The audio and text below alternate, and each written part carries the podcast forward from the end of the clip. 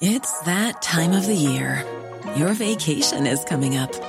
You can already hear the beach waves, feel the warm breeze, relax, and think about work. You really, really want it all to work out while you're away. Monday.com gives you and the team that peace of mind. When all work is on one platform and everyone's in sync, things just flow wherever you are. Tap the banner to go to Monday.com.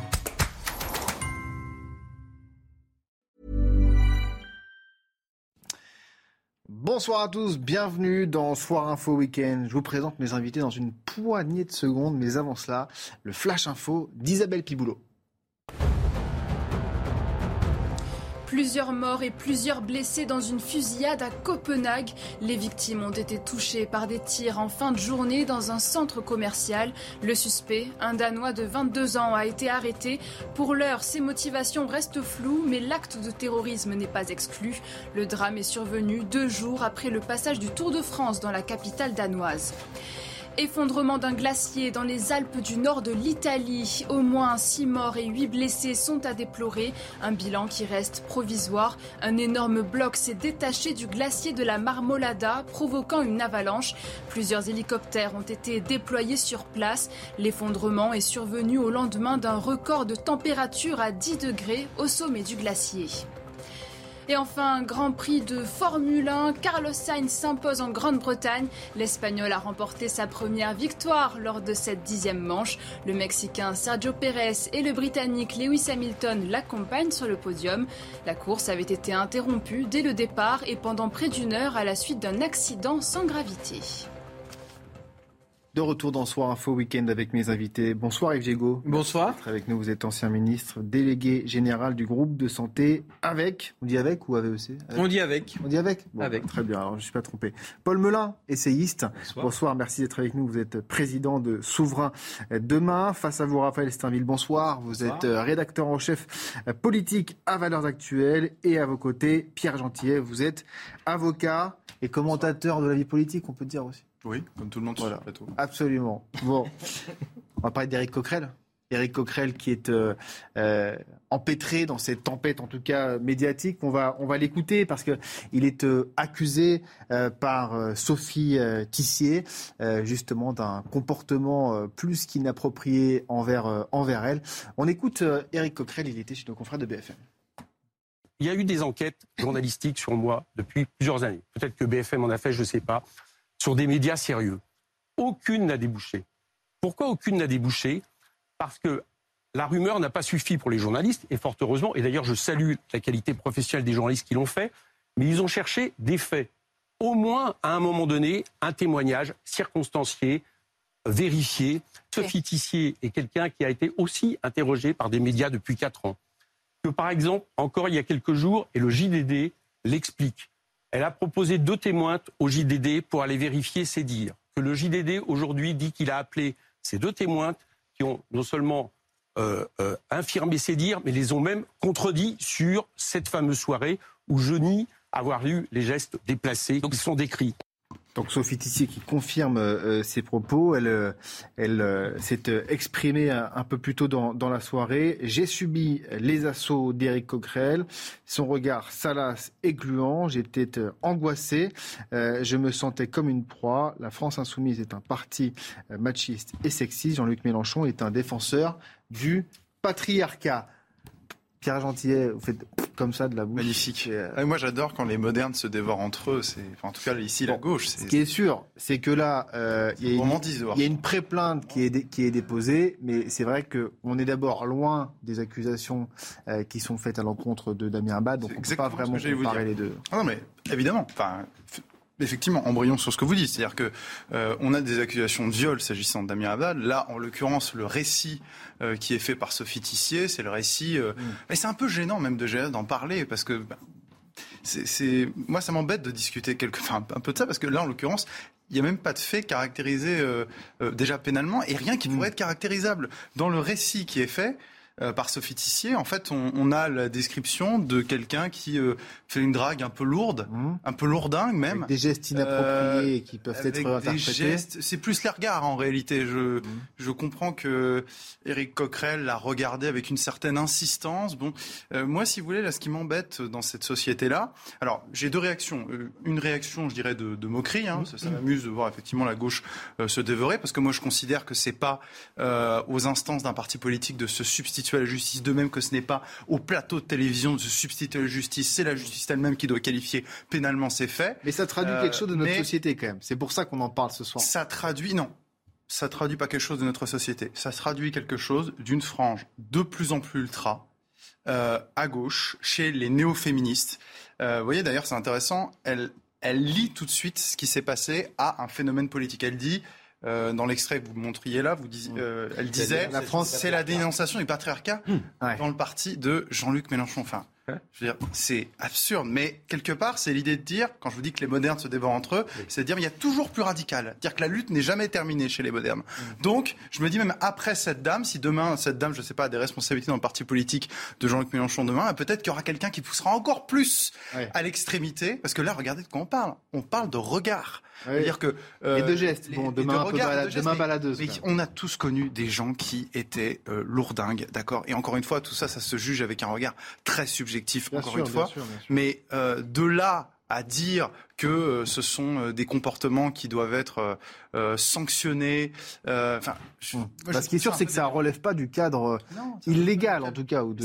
non, du cadre légal, ça, relève pas du cadre légal. En tout cas, le récit qu'elle en a fait, manifestement, non. Voilà. Ensuite, il y a une tendance, et on en parlait un petit peu avant la, publicité, c'est vrai, à, à, criminaliser ce genre de comportement. Et c'est, enfin, le, moi ça, m'inquiète énormément. Mais quelque part, on va y revenir justement. Raphaël Stanville. Oui, mais là, là où Pierre a raison, c'est que derrière euh, la dénonciation que font ces, ces euh, néo-féministes du, de cette société patriarcale qui, euh, qui est agissante jusque dans des partis comme la France insoumise, il y, a la, il y a la volonté de voir finalement dans dans l'homme blanc, un criminel en puissance, un, prédateur sexuel, un, violeur euh, euh, pour, pour un, simple, un simple regard. Donc ça, c'est déjà très inquiétant. Et il y a une deuxième chose qui, est intéressante dans la manière dont euh, ces féministes aujourd'hui sont un peu prises à leur propre piège.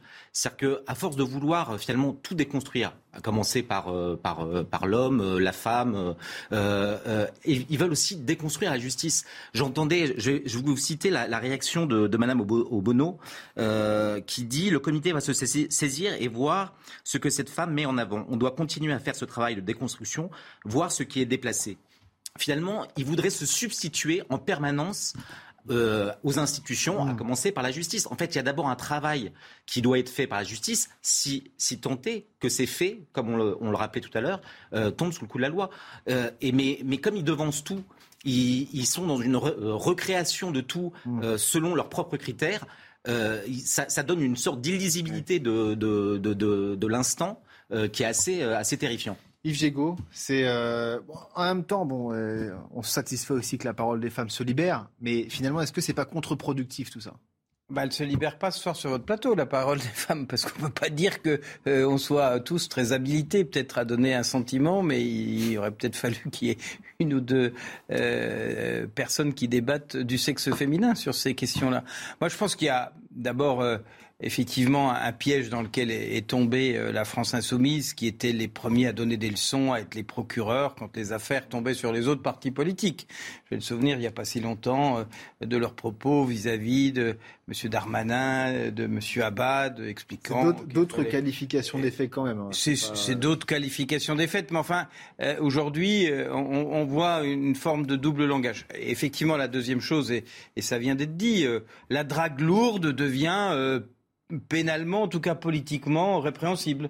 Euh, la loi d'ailleurs Chiappa. Oui, pas pénalement, mais politiquement, c'est ça. La loi Chiappa de 2018 avait déjà fait un pas, puisque le harcèlement de rue euh, est, est, aujourd'hui euh, sanctionnable. Je ne sais pas si d'ailleurs il y a beaucoup de sanctions appliquées, mais en tout cas il est sanctionnable. Et que euh, ce qui peut être considéré comme des attitudes déplacées sont, sont sanctionnables sur ce sujet. Je pense qu'on va vers une société à l'américaine qui, qui, est, qui, est, le bout du chemin. Et le, dans une société en, aux États-Unis d'Amérique, euh, dans les entreprises, on conseille aux cadres de jamais prendre un ascenseur seul avec un, un ou une collaboratrice, mmh.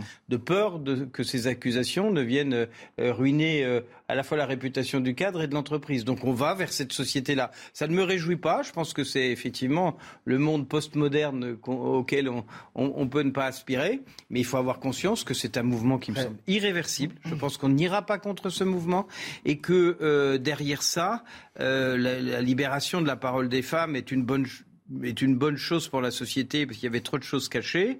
Quand c'est à la limite, et si on peut en juger par ce qu'on a lu, je pense qu'il y a là euh, des situations qui sont pour le moins étonnantes.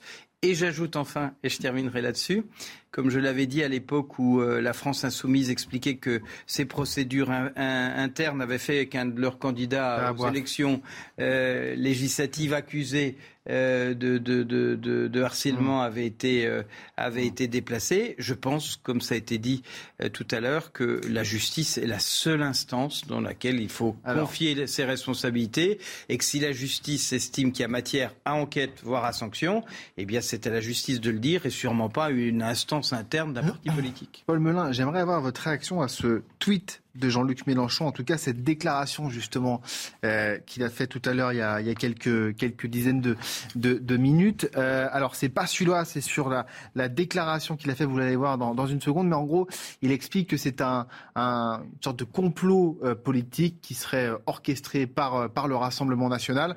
On va la voir tout de suite cette, cette citation et en, en expliquant en gros que Éric Coquerel a obtenu euh, la commission des, finances, la présidence de la commission des finances, et que donc, eh bien, il reste cette, cette, manipulation politique. Vous la voyez cette, cette déclaration.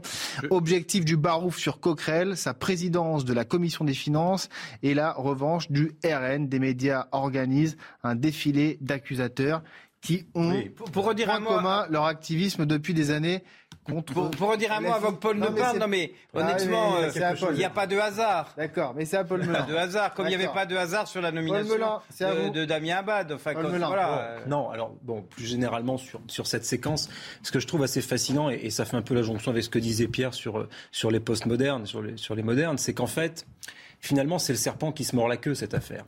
C'est que depuis des décennies, euh, la France insoumise et les amis de M. Mélenchon ont délaissé les luttes sociales pour les luttes sociétales. Ils ont embrassé toutes les théories intersectionnelles, tout le wokisme, tout le décolonialisme, tout le néo-féminisme, sans aucun filtre critique, en se dessaisissant des classes populaires, des ouvriers, de la ruralité. Aujourd'hui, quel est le résultat euh, Un certain nombre de personnes, à commencer par M. Coquerel, M. Boif, finissent eux-mêmes par être condamnés par ce qu'ils ont créé. Hmm. C'est le docteur Frankenstein, si vous voulez. Hmm. C'est-à-dire qu'ils ont créé un monde. ils, ont créé un monde qui est orwellien, si vous voulez, dans lequel tout le monde est impossible coupable, sans preuve. Vous voyez, sur de simples accusations. Euh, tant et si bien que des personnes comme Mme Rousseau ou Mme de Haas nous expliquaient il y a quelques semaines que la parole d'une femme qui accuse suffit à vous décrédibiliser sans même qu'il y ait eu une enquête. Mmh. C'est-à-dire une femme passe, elle dit bah, vous m'avez violé, vous m'avez fait ceci, vous m'avez fait cela. Vous devez démissionner, faire acte de contrition et vous frapper en place de grève, c'est fini. C'est ça, peut y avoir, il peut y avoir des manipulations ça, le monde politiques. Prépare. Et donc, si vous voulez, Effectivement, aujourd'hui, il y a fort à parier que les cadres de la France insoumise sont en train d'être pris à leur propre jeu et que eux-mêmes vont subir, mais je vous donne mon billet, que ces accusations-là vont se multiplier. Parce que dès lors qu'ils ont ouvert la porte euh, à ce que derrière, effectivement, chaque homme blanc, euh, hétérosexuel de préférence ou pas d'ailleurs, il y ait un, possible coupable, un possible criminel, quelqu'un de dangereux en puissance, quelqu'un qui défend le patriarcat par essence, comme d'ailleurs ces gens-là pensent que derrière chaque blanc, il y a un colon qui a fait le commerce triangulaire. Il faut comprendre un peu la névrose collective qui atteint ces gens-là.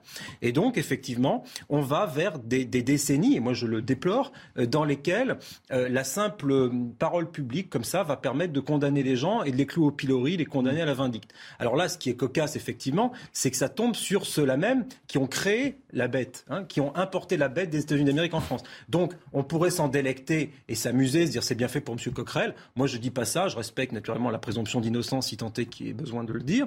Mais euh, je pense que, voilà, ils règlent leurs affaires entre eux, ils font leur commission. Ça me paraît complètement hors de propos. C'est à la justice de se saisir de ce type d'affaires-là. Mmh. Et je défendrai sur ce point-là M. Coquerel, comme je défendrai euh, Philippe Poutou s'il était accusé, jusqu'à euh, ce qu'on appelle communément l'extrême droite. On en parle, on continue d'en parler dans un instant. Le Flash Info d'Isabelle Piboulot.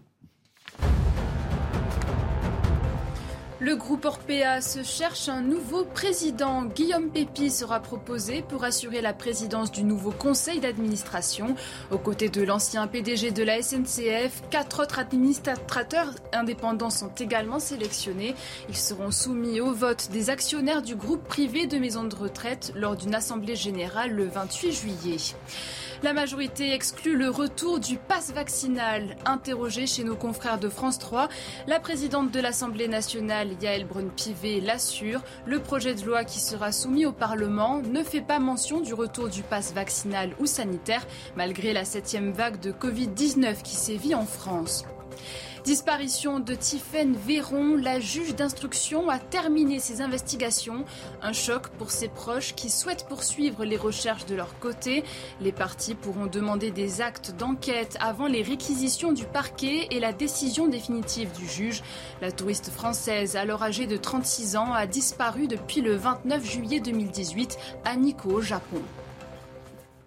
On continue de débattre autour euh, de cette affaire, autour d'Éric Coquerel. J'aimerais qu'on écoute euh, Jordan Bardella, qui justement s'est euh, exprimé ce matin. Je pense qu'il y a une indignation à géométrie variable de la part de la gauche notamment, et notamment de la part de, de, Madame Rousseau, qui il y a quelques jours a appelé à la démission avec, avec force d'ailleurs du ministre Damien Abad. Euh, contre qui une enquête a été, euh, a été ouverte, euh, même s'il bénéficie, encore une fois, je le rappelle, de la présomption d'innocence, donc il n'y a pas eu de condamnation, et qui voit pour le coup, à l'inverse, quand ça concerne quelqu'un de son, son, camp, qui encore une fois n'a pas été condamné, il n'y a pas d'enquête, mais ne voit aucun problème à dire qu'il doit rester, rester en pause. Donc il y, a, il y, a, toujours effectivement une gauche à géométrie variable dans le pays, c'est vrai. Et une gauche à géométrie variable, Pierre Gentil? Ah bah là oui, évidemment. C'est non mais c'est pour ça que je vous dis que c'est croustillant quelque part cette affaire. Mm. C'est malheureux parce que on voit le monde euh, terrifiant dans lequel on plonge de plus en plus, c'est-à-dire euh, effectivement la société américaine qui, s'avance de plus en plus vers nous, euh, mais en même temps, on ne peut ça change d'ailleurs de pointer les contradictions de effectivement d'une partie de cette gauche, de cette gauche radicale, en l'occurrence ici, effectivement, la référence à Sandro Rousseau est très bien trouvée. Hum. La question qu'on se pose, c'est est-ce que ça va changer de façon profonde la nature des relations entre les hommes et les femmes? Ah mais elles ont déjà changé. Euh, enfin, enfin, elles ont déjà changé. Attention. Euh, disons que depuis, euh, moi, enfin, c'est moi, c'est mon sentiment. J'ai l'impression qu'effectivement, il y a du, si vous voulez, c'est toujours pareil. Dans ce genre de mouvement comme MeToo, parce que c'est ça, hein, c'est la suite de la vague MeToo en fait qui arrive là, mais dans son dans son écume la plus radicale. il y a évidemment des éléments positifs. Euh, c'est toujours très positif de voir des gens qui euh, euh, voilà, ont entendu pendant 10, 20, 30 ans et qui voient à un moment une certaine libération mhm. arriver. pourquoi pas, même si je, je suis méfiant. mais en même temps, on voit la société vers laquelle on va. Et je, je vous le dis, c'est une société qui a déjà modifié les rapports entre les hommes et les femmes, mais qui va de plus en plus nous amener dans des rapports de défiance, mhm. de méfiance, pardon, excusez-moi, de méfiance permanent. Hmm. Permanent. C'est-à-dire qu'il n'y aura plus il n'y aura plus de drague possible. C'est-à-dire que, euh, vous savez, par définition, quand vous allez... Non mais si, parce que par définition, quand vous allez draguer quelqu'un, euh, vous lui demandez pas son accord avant. C'est la vie, c'est pas Tinder. Hein. C'est pas on arrive, euh, je te match, tu matches. Non, c'est on brise certains codes, certaines, euh, certains, certaines conventions sociales, justement pour aller vers l'autre et pour pour transgresser euh, les différentes catégories sociales. Vous voyez, c'est ce que je disais tout à l'heure euh, en off quand je vous disais que celui qui va draguer une jeune fille, qui, je sais pas, qui est posée dans le journal de Luxembourg et qui lit un livre très mhm. naturellement, bah, justement, ce sont des espaces où on peut, indépendamment des différentes catégories sociales, bah, effectivement, arriver à briser comme ça un petit peu les codes. Eh bien, aujourd'hui, si par rapport à, si, par rapport à il y a 20-30 ans, vous avez de très beaux reportages, notamment sur l'INA, euh, qui montrent bien ça dans la, drague de rue dans les années 80, euh, vous ne, pourrez, vous ne pouvez plus voir ça hmm. aujourd'hui. Et j'ai hâte de voir dans 10, 15, 20 ans ce qui va se passer. La, question, la question qui se pose, c'est quand même celle de. Enfin, moi j'entends, mais, mais je, je, je, c'est la question et, les témoignages qui concernent Eric Coquerel euh, semblent dire de quelqu'un qui dit non, je ne veux pas, une hmm. femme qui dit non, je ne veux pas aller plus loin, ça suffit, arrêtez-vous là, et, et d'un homme qui continue hmm. et qui, qui, passe cette barrière du hmm. non pour essayer d'imposer euh, ce qu'il souhaite. Je ne sais pas si c'est ça que vous appelez casser les, les codes sociaux ou les non, barrières. mais ça c'est un dragueur lourd, c'est une version extrême. Non mais si c'est ça, euh, c'est une bonne chose que ça s'arrête. Et que quand une pas femme au droit d'intervenir, ce n'est pas au droit d'intervenir. Quelqu'un qui se fait draguer a exprimé un non, euh, ça, ça met mais fin. qu'est-ce qu'on fait Est-ce qu'il faut une loi contre les dragueurs lourds Mais est-ce que je vous ai dit qu'il fallait une non, loi Mais c'est le sujet ici. Est-ce que le droit, est-ce que le droit doit, doit intervenir je ici dis que dans la société, si on fait comprendre euh, à la société que quand quelqu'un dit non, c'est non. je pense que c'est plutôt une bonne chose. Hugo parle de morale et, d'éthique. Et que ça va dans le bon sens. Je ne demande pas une loi. Ça, c'est la common decency, euh, comme disaient les Anglais. C'est pas, euh, c'est pas au droit d'intervenir. C'est pas à la loi. Mais, en l'occurrence, c'est ce qu'appelle, c'est le discours de ces gens-là. Pour argumenter votre thèse, vous inventez quelque chose que je n'ai pas dit, que j'aurais dit qu'il fallait une loi. Non, j'ai jamais dit ça. pas dit vous. J'ai dit c'est le sens de ces gens-là. Si dans la société, ce mouvement MeToo et avec ses exagérations et, et avec euh, ces, fausses victimes, et on peut peut-être considérer que ce soir, Éric Coquerel en est une fausse victime, une victime mm. injustifiée sur ce sujet. Si ce mouvement a permis de comprendre à la société que quand quelqu'un dit non, je ne veux pas aller plus loin dans un phénomène de drague, eh bien, euh, il faut s'arrêter. Je pense que ça, c'est un progrès. Mm. Quand même, je pense pour à titre personnel que c'est un progrès sur ce sujet. Qu'ensuite, effectivement, il y ait des exagérations et que notamment pour les personnages en vue, parce que quand c'est des personnages qui ne sont pas en vue, les choses se déroulent différemment que, comme par hasard, quand un ministre arrive, quand quelqu'un est nommé à une responsabilité en vue, il lui tombe dessus une, une, une pluie de, de, choses. Oui, ça, ça nécessite de s'interroger sur le fait que vous pouvez détruire à peu près n'importe qui. On a raconté quelquefois des choses qui ne sont pas forcément avérées. Mais sur le fond, ne rejetons pas le bébé avec l'eau du bain. C'est quand même un progrès que de se dire que quand une femme ou un homme euh, dit non, je ne veux pas aller plus loin, eh bien que celui qui est en face n'aille pas plus loin. Ce qui est, étonnant, c'est qu'en fait, on assiste au retour de la morale ou d'une nouvelle morale par ceux qui euh, se sont, euh, euh, empressés, en tout cas pendant des années, ont, ont, dénoncé mm. euh, la morale qui, qui, qui, construisait et qui, qui participait de, finalement de, de nos sociétés euh, occidentales. Et, et, en fait, on est dans de nouvelles créations. Et donc la, la morale en plus euh, à laquelle il se réfère est, est changeante. Alors elle se construit de, sur, le, sur la dénonciation du modèle patriarcat qui, qui, qui voudrait que toute l'ancienne morale aboutisse à ce genre de comportement. Mais très honnêtement, c'est même... C'est même assez terrifiant, c'est de voir qu'aujourd'hui, un Éric Coquerel, je ne sais pas s'il est coupable, je ne sais pas s'il est innocent. En tout cas, on va s'en remettre. En plus, il n'y a pas de. mais, mais aujourd'hui, aujourd'hui, il est contraint et forcé de prendre la parole parce que justement le principe de précaution qui, euh, invoqué par euh, par toutes les, les, personnes qui euh, qui, qui l'accusent euh, pour mmh. demander sa, sa, sa, démission ou son retrait le, le, force à démontrer son innocence et mais mais c'est c'est intenable c'est-à-dire que là pour le coup on n'est vraiment pas dans les prémices d'une d'une américanisation de la, la, société mais on en est quasiment à, ça devient, ça devient un peu ingérable. Je voudrais juste prolonger ce que dit Raphaël parce qu'effectivement je pense que la question de la morale est centrale dans cette affaire c'est pour une civilisation donnée, pour une société donnée, qui fixe les règles de la morale. Et là, on assiste à un changement, un bouleversement qui est énorme en Occident. Pendant des siècles et des siècles, la morale a été fixée de près ou de loin par un Dieu par la spiritualité, par la chrétienté en l'occurrence. La chrétienté, on le sait aujourd'hui, est en voie d'effondrement quand même en Occident. La morale chrétienne ne dicte plus les comportements dans une société comme la nôtre qui est majoritairement athée et de plus en plus musulmane. Par conséquent, euh, les, êtres, les habitants de ce pays se réfèrent à de nouvelles normes morales et ils essaient de les trouver. Les déconstructeurs en proposent, effectivement, c'est le puritanisme, c'est la calomnie, c'est la dénonciation, c'est la guerre des sexes, etc. Très bien. Mais à ce moment-là, il faut proposer un contre-récit, une contre-morale.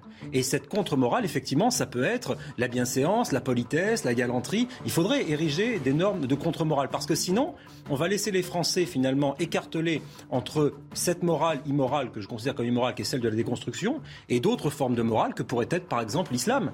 L'islam politique, l'islam pose une morale aux gens. Mm. Donc alors là, si on laisse les gens, si vous voulez, entre une morale fixée par les règles de l'islam pour certains mm. et une morale fixée par les règles de Madame Rousseau de l'autre, alors là, je peux vous dire que le pays va être dans, du, dans de jolis draps. Donc il faudrait réfléchir, je pense, et c'est aussi l'œuvre peut-être d'intellectuels, de philosophes, de que sais-je, à, l'érection de normes morales qui permettraient une vie en société apaisée, mm. notamment entre les femmes et les hommes. On marque une pause. Dans un instant, on va revenir sur euh, un sujet qui va vous plaire, Pierre Sanitaire. Je, sais quoi on va parler. Je, ça va votre soirée. Je serai hein. heureux le jour où on n'en parlera plus. Eh ben, eh ben, on va bien en parler ce soir, je peux vous dire. Allez, la pub.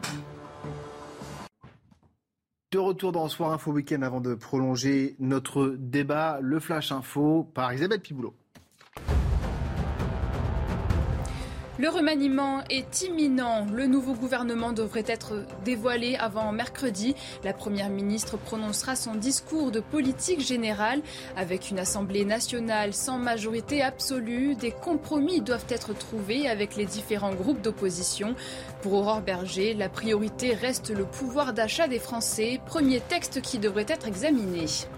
Éric Coquerel n'exclut pas de porter plainte pour diffamation contre Sophie Tissier. La militante de gauche et ancienne figure des Gilets jaunes a effectué un signalement au comité de suivi des violences sexuelles de la France insoumise.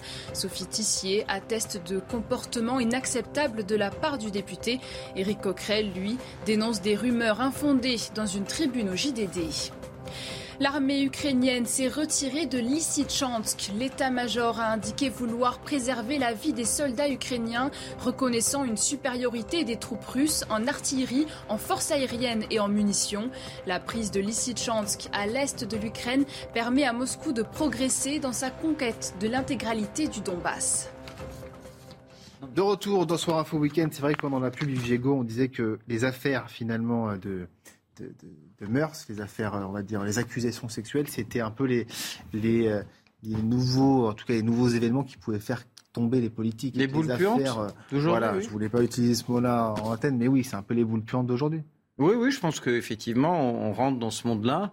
Euh, le, le, le, monde d'il y a quelques années ou quelques décennies était lié à, à, la malhonnêteté des hommes politiques et bah, aujourd'hui c'est c'était pas très longtemps. Et, hein. et aujourd'hui on, on, est passé sur, sur, autre chose. Alors ceci dit, comme de toute façon tous les Français sont persuadés que tous les hommes politiques sont malhonnêtes, effectivement c'est une nouvelle carte qui s'abat euh, sur la démocratie. Tout ceci, vous savez, au fond affaiblit le système démocratique et, et, affaiblit euh, d'abord décourage toute une série de euh, de qualité d'aller vers la politique parce qu'il faut être un peu masochiste pour aller euh, se prendre de, ce genre de boule puante euh, sur, sur la tête, et ensuite euh, affaiblit la représentation, la représentation nationale. Je ne dis pas que les représentants du peuple doivent être exclus du champ judiciaire ou du champ des mises en cause, mais à force de leur taper dessus, on détruit le système démocratique. Et c'est vrai que dans la masse... L'antiparlementarisme n'a pas de limite et, et ne se rassasie jamais.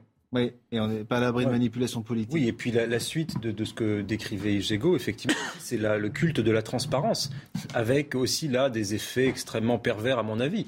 C'est-à-dire qu'aujourd'hui, quand vous vous engagez en politique, euh, vous devez vous dire bon, alors là, il faut que je regarde, je sais pas, moi, mon historique de navigation, ce que je fais, euh, avec qui je couche, euh, ce, enfin, je sais pas, moi. À un moment donné, si vous voulez, faut, faut savoir ce que l'on veut. Et là aussi, c'est une question à poser aux citoyens. Est-ce que vous voulez des hommes et des femmes politiques qui soient absolument irréprochables en tout, qui mangent 5 fruits et légumes par jour, qui mettent toujours leur ceinture au volant, qui n'aient jamais dépassé le 130 sur l'autoroute Voilà, des espèces, vous savez, de Suédois robots. Et ça, ça serait formidable. Les relations seront contractuelles, peut-être. Oui, c'est ça. ça, c'est le risque aussi. C'est comment on fera signer une décharge. ça existe déjà. on se rencontrera en amitié ou quoi, on signera une décharge. Ça existe on déjà. des preuves. Oui, c'est ça. on, est entré dans cette ère-là et je trouve ça extrêmement inquiétant. Et effectivement, on en finit par prendre des mesures qui n'ont plus aucun sens et on finit par demander aux hommes politiques, par exemple, moi je suis absolument contre les déclarations de patrimoine où c'est la transparence. Après, on va scruter alors celui-là. Qu'est-ce c'est autre chose quand même. Attendez, si. Alors qu'est-ce que c'est la marque de sa montre? Quelle voiture? C'est le voyeurisme, c'est cette société. Je trouve d'une ça d'une vulgarité terrible. Du moment que, hmm. si vous voulez, on fait en sorte que les gens n'aient pas des choses voilà, à se reprocher qui tomberaient sous le coup de la loi. Euh, toutes les affaires de mœurs, de morale, etc., moi, je m'en contrefiche, si vous voulez. Ce que je veux, c'est des hommes et des femmes politiques qui respectent la souveraineté populaire, qui, lorsque, par exemple, les Français votent le référendum de 2005, ne leur font pas un bébé dans le dos, comme l'a fait Nicolas Sarkozy en faisant le traité de Lisbonne trois ans plus mmh. tard? C'est des hommes et des femmes politiques comme ça, qui, effectivement, ne piquent pas dans la caisse et qui ne commettent pas des actes qui tombent là aussi sous le coup de la loi, etc., etc. C'est ça que je demande. Après, la transparence, si vous voulez, moi, que M. Fillon, il ait eu une Rolex ou que, que sais-je, comme montre, ou c'est la marque de ses costumes, j'en ai rien à faire. Mmh. Pierre Gentil, vous ah non, j'ai rien à rajouter à vous. non, euh, euh, vous évoquiez le, le, fait que ça, ça puisse être euh, une manipulation politique. Euh, peut-être qu'en l'occurrence. Euh... je sais pas. Hein, je, oui, mais je sais que ça peut, ça, ça peut sans doute exister. Il y a des hasards de calendrier qui sont quand même assez. D'abord, on n'en sait rien. D'abord, on n'en sait rien. Mais c'est un petit peu l'argument aujourd'hui utilisé. et vous citiez le, le commentaire de, de Jean-Luc Mélenchon où, pour le coup, on, a, on, est, on nage en plein complotisme. y voir une sorte de vengeance du RN, alors que la plupart des accusatrices ça, monsieur viendraient, euh, viennent de, de, la France insoumise. C'est étrange. après que n'importe qui, non mais après que les oppositions de, de, dire ça, c'est quand même. Non mais oui, mais, il, il, est, il, est, il est coutumier du fait. Souvenez-vous de, de, de, la manière dont il avait essayé d'instrumentaliser euh, l'attentat contre l'école à Toulouse, euh, mettant mettant ça sur sur le sur la volonté de certains de d'empêcher sa son élection en, en 2000, je sais même plus, c'était 2012. 2012. Euh, non, voilà. Donc il, faut il faut être un petit peu sérieux. Là, je ne sais pas si c'est une manipulation politique. En tout cas, euh, ce qui est certain, et si, on en reste juste sur les faits, les accusatrices viennent de, sa famille politique. Donc on n'est plus sur, euh, sur des règlements de compte internes mmh. avec les contradictions qu'on évoquait tout à l'heure dans, dans, ce mouvement. on, a fait, on a fait le tour sans doute du sujet. on va parler maintenant du rebond épidémique, cher Pierre Gentil. je ne sais pas si je suis devenu l'indicateur Covid sur le plateau. Non, mais, parce que parce que c'est comme le thermomètre selon la couleur de pierre, on sait où on est le Covid. Vous êtes euh, maintenant identifié en tout cas comme un défenseur euh, de ceux qui sont euh, vent debout contre le pass vaccinal et contre les mesures pass sanitaires. qui est toujours légalement le pass sanitaire. Alors, euh, il y a cette tribune, il y a cette tribune dans le JDD aujourd'hui de, de, de, plusieurs médecins qui expliquent euh, que nous devons trouver collectivement des solutions avant que les urgences euh, n'atteignent la rupture. Voilà, c'est une tribune du euh, du jour. Euh, et derrière ça, pas seulement sur la Covid, hein, cette tribune, c'est quand même sur la problématique du recrutement des médecins, de l'organisation sanitaire, etc. Sur tout ça. Je, je... Mais ça rentre aussi, on va dire que le Covid est un élément en tout cas de cette le révélateur des insuffisances de voilà. Le Covid est un révélateur de nos faiblesses. Le Covid peut être un élément de tension supplémentaire sur nos voilà. Voilà, absolument. Et donc il y a euh, la présidente de l'Assemblée nationale qui euh, s'est exprimée tout à l'heure. Écoutez-la justement sur la question du pass sanitaire. Ce n'est pas euh, ce qui est prévu euh, dans le texte de loi qui va être soumis au Parlement euh, dès cette semaine. La Première ministre a réuni l'ensemble des présidents de groupe et le président, la présidente de l'Assemblée nationale que je suis pour présenter le texte de loi. Il ne comporte pas de retour du pass sanitaire. Mais le pass sanitaire n'est plus un outil nécessaire aujourd'hui Aujourd'hui, à ce stade, non. Vous êtes soulagé. C'était vraiment une spéciale pour vous, celle-là. Ouais. Et moi, je l'ai sélectionné, je me suis dit, j'ai envie qu'il passe une bonne soirée, une bonne nuit. On a mis des QR codes partout, là, sur le plateau. Oui, oui, bah, oui, c'est, on va voir comment est-ce qu'il réagit. Non, mais les, bah, je vais, je vais réagir. C'est-à-dire que, enfin, Ça, si vous mettez, si vous le mettez là-dessus, il va réagir, Pierre. Ah, bah, oui, bah, si vous, si vous me permettez. Il va redire combien c'est monstrueux, combien c'est Sans la majorité, combien nous sommes dans une dictature sanitaire. tout ce que je vais dire. J'ai jamais dit ça. J'ai jamais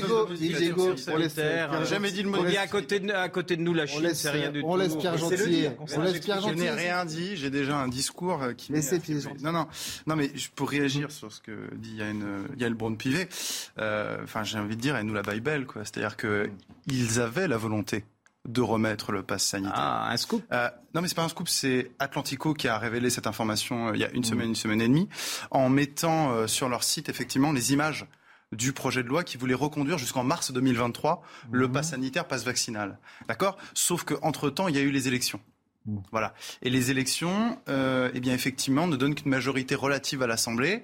Alors on pourrait s'accorder avec les Républicains, mais bon, pour l'instant, c'est pas la meilleure, c'est pas le meilleur moment parce que les LR cherchent à faire de l'opposition. Donc euh, c'est peut-être pas, peut exactement, c'est peut-être pas le bon moment.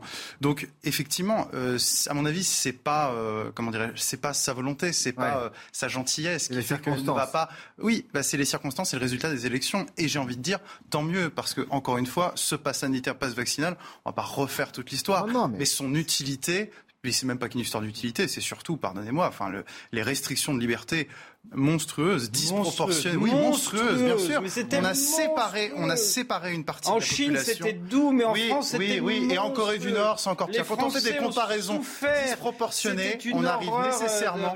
Oui, oui, oui. Je trouve, je trouve effectivement que séparer deux catégories, rien à ça paraît effectivement monstrueux. Vous avez des gens qui ont vécu pendant neuf mois. Vous avez des soignants qui ont perdu leur travail, qui ont été suspendus, bah oui, oui, et qui ont eu des difficultés et qui ont encore des difficultés parce que ces gens sont toujours suspendus. Eh bien, je trouve ça effectivement, le mot est peut-être fort, mais oui, je trouve ça monstrueux. C'est un peu fort. Voilà, c'est un peu fort. Mais vous êtes scandaleux. mais, Pierre est un, est un, bon avocat qui sait plaider pour les causes qu'il a défendues, même quelquefois contre le bon sens et contre vents et marées, ah. contre les statistiques, contre les chiffres, sur, ce, sur ce sujet.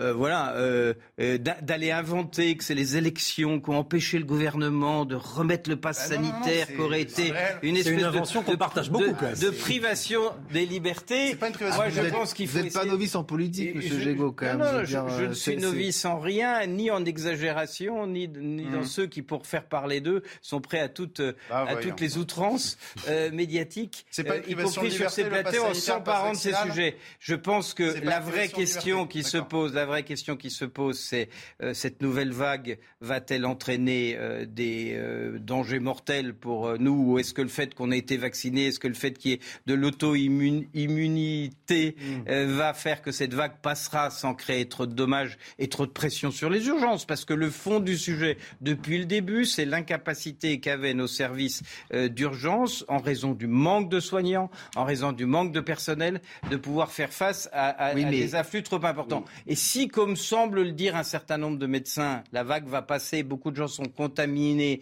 mais relativement peu finiront, et tant mieux, à l'hôpital, je pense que hmm. toutes euh, ces questions de passe sanitaire n'ont aucun lieu d'exister. Et c'est vrai que euh, ça a été balayé tellement vite par Yael Bonne Privé qu'on peut se poser la question, comme euh, c'était quand même le sujet. Bah, c'est pas dans le projet de loi tel qu'il est aujourd'hui, voilà, point. Paul Melun. Bon, là-dessus, j'aimerais qu'on s'engage définitivement, si vous voulez, sur la fin euh, du principe même de passe sanitaire. C'est-à-dire que moi, euh, en tant que euh, libéral au sens des libertés et des libertés sociales, je considère comme une privation des libertés le fait pour se mouvoir, pour se déplacer, pour aller à différents endroits, de devoir présenter un statut vaccinal et de devoir, si vous voulez, se promener avec son QR code sous le bras pour aller faire ses commissions ou que sais-je. Ça me paraît complètement fou. Et, ce qui me, fait peur, si vous voulez, là-dedans, alors effectivement, si on compare avec la Corée du Nord ou euh, Cuba ou que sais-je, ou la Chine, on va avoir l'impression qu'on vit dans le meilleur. Je termine. Je termine. On va avoir l'impression qu'on vit dans le meilleur des mondes. Mais effectivement, pour le moment, ça va encore. Pourquoi ça va encore? Mais parce qu'il y a des gens qui sonnent l'alerte depuis des années, parce qu'il y a des gens qui, depuis les philosophes des Lumières, alertent sur la nécessité en Occident de construire des libertés et de les rendre intangibles. C'est le préambule de 46, c'est a la déclaration des droits de citoyens. C'est un certain nombre de choses qu'effectivement les, les néolibéraux sont souvent très prompts à défendre l'état de droit pour tout un tas de choses en matière d'immigration, de sécurité, de défense. Mais alors là, typiquement sur la santé, ça a choqué personne, si vous voulez, qu'on bafoue un certain nombre de ces principes fondamentaux. Donc moi, je pense que pour ne pas arriver dans plusieurs décennies, voire plus, voire moins, à une situation effectivement à la chinoise avec des dictatures numériques douces, etc., je pense qu'on doit être très vigilant là-dessus et que ces principes de passe sanitaire sont dangereux et que si demain, par exemple, pour une épidémie de grippe ou pour, euh, je ne sais pas, moi, vous avez un rhume, on va vous dire, bon, ben, vous avez un rhume, le médecin atteste que vous êtes enrhumé, vous pouvez contaminer quelqu'un et ça peut tuer si vous contaminez quelqu'un de très fragile qui a des comorbidités. Oui, il va mourir du rhume, rendez-vous compte. Quand vous questionnez les politiques, quand vous questionnez prenez votre passe sanitaire qu'on va vous donner pour votre rhume et vous aurez plus le droit de sortir Quand vous questionnez les politiques sur cette question-là, ils vous disent pourquoi vous exagérez comme ça? Pourquoi vous caricaturez? Alors que ça aurait pu. Mais moi, vous savez, je vais vous dire un truc. si jamais les hommes politiques, je vais vous dire, si jamais les hommes politiques, je Paul Melun a raison. Mais au départ, au départ, on nous avait dit. Au départ, on nous avait dit le passe vaccinal, mais jamais. Paul Melun a raison. Voilà, on va de défendre. raison. Mais il a raison de défendre la liberté, de défendre des principes auxquels on s'est euh, tous attachés.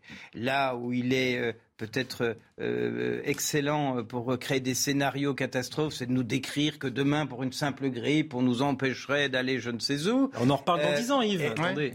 Je, je, serai à vos côtés encore plus pour me battre si, ah bah, si jamais c'était le cas sur ce sujet-là. Il faut juste qu'on reconnaisse une chose qu'on a oubliée, c'est que la Covid était une crise mondiale qui a surpris le monde entier, sur lequel tous les pays du monde ont pris des mesures à peu près similaires et, un grand nombre de pays du monde beaucoup plus brutales que les nôtres.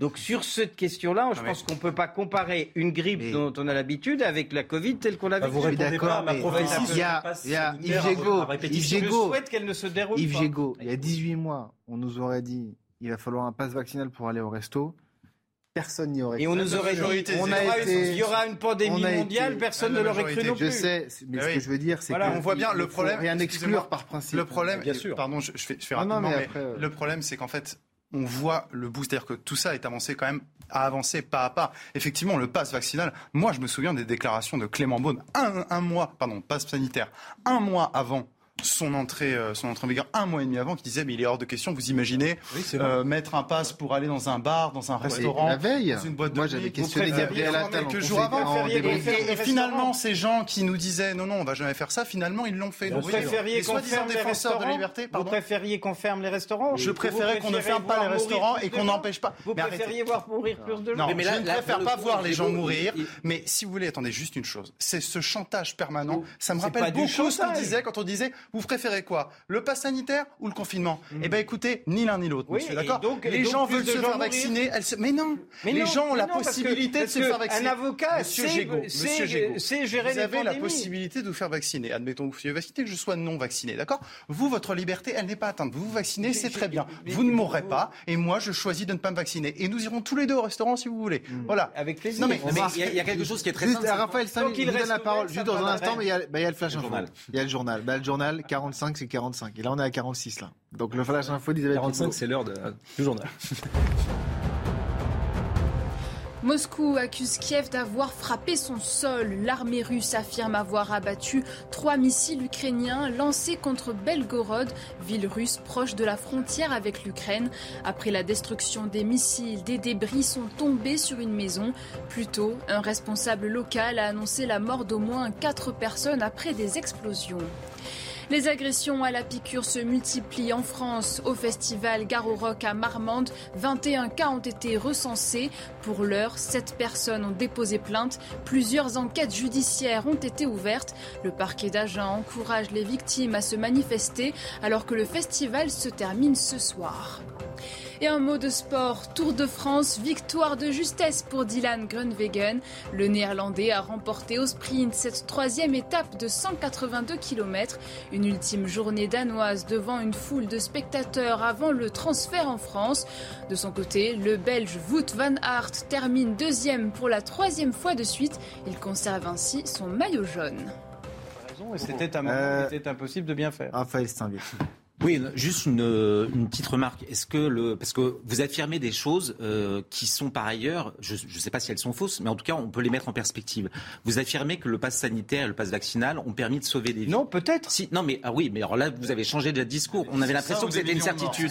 non, mais en fait, quelqu'un qui pas les prophéties, permettez-moi juste. morts. Il se trouve qu'il y a d'autres pays, d'autres pays scandinaves notamment, qui n'ont pas appliqué les mêmes mesures de, de- de- surveillance, pas de confinement. et qui ont des résultats pour partie similaires aux nôtres. Donc c'est Pas pas, avéré. Hein. ah bah si, non, non, mais pour la honnêtement, Suède, il n'y a pas de débat. tous les, tous les épidémiologistes euh, qui se sont pen- penchés sur la question euh, vous le diront. quel merveilleux pays la Suède, c'est vraiment Non un mais modèle. je, je, je, je vous dis pas que C'est mais Ça, en fait il y avait d'autres alternatives au pass sanitaire et au pass vaccinal. Je note Et donc que tous les pays d'Europe ont fait la non même mais, chose. mais, mais c'est, pas parce Tous que les pays d'Europe n'ont pas c'est mis pas en parce place que un dans un, un grand élan moutonnier ou par mimétisme on a fait la même chose et parce qu'on était persuadé que par la fenêtre, vous n'allez pas sauter par la fenêtre non plus. Vous, vous, vous, vous enfoncez tellement de portes ouvertes que je ne sais plus comment les c'est refermer pas des- derrière vous. Vraiment, vous êtes, vous êtes un spécialiste de la porte ouverte et des poncifs. Mais non, Euh, mais vous me dites tous les voisins ont fait comme que ça. C'est parce que tout vo- votre voisin Pierre- Et le monde entier fait Le monde entier n'a pas adopté un pass sanitaire et un pass vaccinal. Mais bien sûr, le monde entier. Le monde entier a adopté le pass au moment. pass vaccinal. Le monde entier s'est arrêté de vivre. au tout début, Et à la fin, On chacun parle fait- du pass sanitaire, pass que vaccinal, Ce que je veux juste essayer de vous dire pour avoir été, eu la chance d'être gouvernant de ce pays pendant un temps, en tout cas ministre. Oui, Ce que je veux vous dire qu'il est des moments où il est difficile de faire bien. Et que ceux qui jugent du haut de leur fauteuil des responsabilités des gens qui ont en charge la santé critiquer, des. Français Mais ont le droit de critiquer. Mais, fondamentalement mais devraient aussi se dire qu'est-ce qu'ils auraient fait s'ils avaient été à la place. non mais Vous imaginez aujourd'hui, aujourd'hui, on est en regardez droit ce que de les faire un retour, sur Si vous expérience. laissez terminer, Laissez je vous imagine ministre venant devant les plateaux de télévision dire je ne vais rien faire et tout va bien se passer. qu'il y a des moments c'était Il y a peut-être des choses à faire entre ne rien faire et faire le pass sanitaire. Eh bien, en droit d'attendre aujourd'hui, essayez de prendre le pouvoir et faites ce que vous auriez Euh, imaginé alternatif. Il faut être un peu plus modeste dans Vous ces. Mais un parler, retour, euh, un retour vous sur l'expérience. Ah non, non, mais là, euh, excusez-moi, j'ai l'impression de revenir en et- et 2000, comparer les différentes 31. situations entre justement la Suède, le Danemark et d'autres jouet pays. qui a fait votre gloire, Allez, vous êtes, allez, bah vous êtes voyons. incapable d'accepter Bah un autre. Ah, raisonnement que le vôtre. Non, c'est vous qui n'acceptez pas le Mais moi j'accepte Là, en l'occurrence, ce que vous me dites, c'est le discours le typique des élites libérales. pas. Le discours typique des élites libérales, c'est il y a les gouvernants. Si, monsieur, vous en êtes. Il y a les gouvernants, les bons gouvernants. Mais il y a la bonne solution, la bonne gestion, la mauvaise gestion. J'ai dit qu'il est des moments où il est difficile de, bien faire. Je n'ai jamais dit que c'était simple. Et que les gens qui ont ça ne se résume pas du haut de leur cabinet d'avocat me semble un peu limité oui, dans leur du haut du cabinet d'avocat ou du simple citoyen que je suis, monsieur.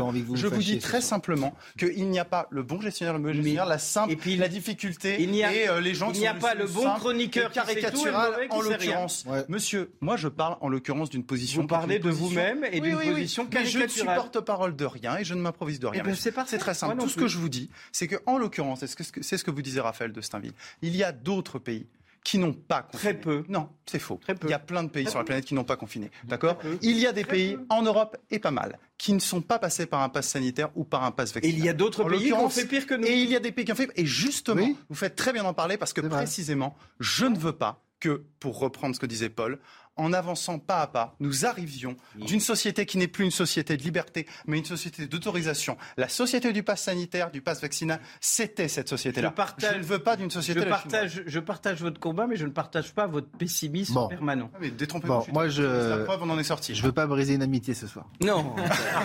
Bien sûr. Mais on est là pour débattre. C'est pas, pas l'objectif. Le débat. Vous voulez parler de grenouille Vous voulez parler l'exemple de la grenouille L'exemple de la grenouille, c'est ce qu'on disait tout à l'heure. En fait, au départ, on dit non, non, euh, juste un juste un couvre-feu, puis après on remet le confinement. Alors, je dis tout de suite que moi, le premier confinement, je n'étais pas opposé au premier confinement. Comme ça, je fais taire tout de suite un argument qui pourrait venir en face. Mais après, on nous disait passe, passe sanitaire. Euh, non, non, puis finalement c'est arrivé, puis après passe vaccinal, etc., etc. Donc si vous voulez, il y a un moment où, je vous le disais, on bascule de plus en plus, on change de société. Alors aujourd'hui, on en est sorti, c'est très bien, mais nous pouvons y retourner demain. Ce qui se passe en Chine est terrifiant et à la fois très intéressant. On voit jusqu'où ce genre de délire hygiéniste peut aller. Et on voit surtout plus encore. Parce qu'il ne faut pas occulter. Moi, le, plus gros danger dans le pass vaccinal, c'est pas le, la fin de l'expression, c'est pas la vaccination, les questions, les mesures sanitaires. Moi, c'est la société du pass qui m'inquiète. Cette société d'autorisation, cette société de contrôle, qui Mais ça va bien plus largement orwellienne. Si demain, je vous dis, pour rentrer dans une discothèque, il faut votre passe vaccinal plus une deuxième ligne, ne pas avoir été condamné pour viol, ben je vais vous dire, là, on a tout compris. L'enfer est pavé de bonnes intentions, d'accord C'est comme ça, malheureusement. Et on peut décliner ça sur le pass euh, écologique. Par ces deux le exemples, écologique, c'est ça aussi. Par ces deux exemples, Pierre prolonge ce que je disais, effectivement, sur cette société, cette civilisation orwellienne. Et vous savez, on ne va jamais vers une forme de totalitarisme doux euh, sans bonnes intentions. Hmm. On ne dit jamais aux gens. L'enfer est pavé de bonnes intentions. Et vous imaginez, vous, le ministre ou l'homme politique qui arriverait devant ses concitoyens qui ferait une allocution au journal de 20 heures en disant je vais vous espionner parce que je veux vous surveiller, parce que je veux liberté. Donc c'est quoi C'est grignoter petit à petit. Il va jamais dire ça. S'il y a effectivement un dessin, euh, comment dirais-je, à, amoindrir les libertés publiques, à amoindrir les libertés fondamentales, ça s'inscrira, je termine, ça s'inscrira dans plusieurs décennies et effectivement ça s'inscrira aussi au nom de nobles combats. Et effectivement, c'est ça qui est dramatique. Dans quel but je ah, voilà, la question ah, c'est tout simple. C'est tout simple. Si vous voulez, comme toujours, comme toujours, il faut observer très finement, et c'est en lien d'ailleurs avec nos débats tout à l'heure sur le wokisme, sur l'intersectionnalité des luttes, etc. On est en train de vivre un basculement de sociétés collectives, de sociétés de grandes idéologies, de sociétés religieuses vers des sociétés effectivement individualistes, euh, portées sur effectivement un contrôle généralisé. Et là, il faut regarder ce qui se passe outre-Atlantique et il faut comprendre comment, depuis des campus américains, comment depuis la Californie, depuis la Silicon Valley, on est en train de nous préparer un meilleur des mondes transhumaniste dans lequel effectivement on peut changer de sexe toutes les semaines si on en a envie, dans lequel, dans lequel sur votre téléphone il y a tout votre vie et dans lequel le patron de Facebook lui-même masque la petite caméra qui est au-dessus de lui, vous n'allez pas me dire que M. Zuckerberg c'est un complotiste ou que sais-je. Donc vous voyez, on est en train d'avancer pas à pas et je crois, et pour une fois, je vais même être d'accord avec Jacques Attali, parce que c'est Jacques Attali qui en a parlé dans une interview récemment, c'est très rare, qui a expliqué que parfois sur certaines nouvelles technologies, peut-être que la plus grande grandeur d'âme, la, meilleure des grandeurs d'âme pour une civilisation comme la nôtre, pour un pays comme la France, c'est de refuser certains changements technologiques. Mmh. Et je crois que les passeports sanitaires en sont un très bon exemple et que nous nous grandirions, nous les Français, à, conserver et à consacrer nos sociétés collective, notre société libérale, et, je m'étonne d'ailleurs que, pour reprendre ce que disait Pierre sur les élites libérales, je m'étonne que ce soit les mêmes élites libérales qui ont fait mai 68 et qui ont imposé le capitalisme et la mondialisation, mmh. qui aujourd'hui nous imposent leur passe sanitaire, alors même qu'ils étaient sur les barrades et qu'ils disaient interdit d'interdire. Je n'ai pas fait mai 68, je n'avais que 7 ans. Je vous accuse pas. de contrôler. À, cette euh, occasion, je ne me sens ni élite, ni, l'élite libérale que vous évoquez. Euh, j'entends ce que vous dites et je peux partager beaucoup de choses sur les excès de la technologie et sur euh, les risques où, d'ailleurs une partie de l'opinion va très joyeusement donner à toutes ces grandes sociétés toutes leurs données, toutes leurs data et sont très heureuses de publier en permanence. Mais vous n'êtes pas le dernier à le faire sur les réseaux sociaux. Beaucoup de choses comme sur vous, cher privée haute, mais comme moi sur ce sujet et qu'au fond on donne des armes pour se faire battre. Je, je vous accompagne là-dessus. Mais sur le contrôle de la population. Oui, mais quel serait eh, eh, Mais ça veut dire que si je suis votre raisonnement, ça veut dire qu'un gouvernement français, celui-là, un autre, euh, serait complice de ça, aurait intérêt à je accompagner. Pense pas qu'il soit complice. je pense qu'il est. Aurait accompagné ce mouvement, serait quelque part intéressé à et qu'il y participerait en créant un pass sanitaire. Je pense qu'il y trouve quelque, euh, quelque intérêt parce que, parce je, que... je pense que là, c'est un peu exagéré dans le scénario. L'une des choses que reprochent, que reprochent les Français aux politiques aujourd'hui, c'est qu'ils n'ont plus le pouvoir en réalité, et donc et le pouvoir euh, en est très conscient d'une certaine manière, et donc pour maintenir le pouvoir, ils ont besoin d'une société de surveillance, de contraintes. En tout cas, c'est ma perception des choses. Et si je voulais aller euh, un peu plus loin et de manière un peu plus légère, il y a une BD qui résume merveilleusement ce qu'on est en train de vivre, qui a été euh, écrite en 1989 par Van Damme, qui s'appelle SOS Bonheur. Tout est dit de, de, cette, de cette société de, de surveillance euh, et de la manière dont finalement ça se retourne contre ceux qui, qui, qui l'ont promu. Non mais j'entends tout ça. Non mais, vous entendez, mais juste on marque une petite pause. De faire des, on marque une des gouvernants, des complices de tout ça. Je vous donne la parole dans un instant, juste après la pub. Je pense qu'ils y trouvent leur intérêt. De retour dans Soir Info Week-end, on accueille sur ce plateau Michel Thau. Bonsoir, Michel, merci d'être avec nous. Vous êtes fondateur du site Opinion Internationale. C'est vrai qu'on avait un débat qui a été très intéressant, je trouve. C'est sur euh, un peu cette euh, société du, de contrôle, finalement, avec le, le pass qui pose quand même beaucoup de questions. Mais avant cela, le journal d'Isabelle Piboulot, que j'allais bien sûr oublier. Plusieurs morts et plusieurs blessés dans une fusillade à Copenhague. En fin de journée, un Danois de 22 ans armé d'un fusil a ouvert le feu dans un centre commercial. Il a rapidement été arrêté par la police. Ses motivations restent floues, mais l'acte de terrorisme n'est pas exclu. Le drame est survenu deux jours après le passage du Tour de France dans la capitale danoise. Des équipes de coureurs ont exprimé leur compassion. Effondrement d'un glacier dans les Alpes du nord de l'Italie. Au moins 6 morts et 8 blessés sont à déplorer. Un bilan qui reste provisoire. Un énorme bloc s'est détaché du glacier de la Marmolada, provoquant une avalanche. Plusieurs hélicoptères ont été déployés sur place. L'effondrement est survenu au lendemain d'un record de température à 10 degrés au sommet du glacier. Et enfin, un grand prix de Formule 1. Carlos Sainz s'impose en Grande-Bretagne. L'Espagnol a remporté sa première victoire lors de cette dixième manche. Le Mexicain Sergio Pérez et le Britannique Lewis Hamilton l'accompagnent sur le podium. La course avait été interrompue au départ à la suite d'un accident sans gravité. Michel Taube, on parlait de cette société de contrôle. Vous nous écoutiez là, un instant Mais comme euh, de nombreux Français. Ça vous intéressait ou pas? Mais bien entendu. Bon, bah, moi, j'ai envie d'avoir votre avis justement sur cette société du contrôle. bah, écoutez, bien entendu qu'on est dans une société du contrôle. Comme le disait l'un d'entre vous, euh, tout est là-dedans. Il n'est pas dans la décision de Macron. Elle est dans une société qui, effectivement, est de plus en plus euh, régulatrice et qui s'insinue.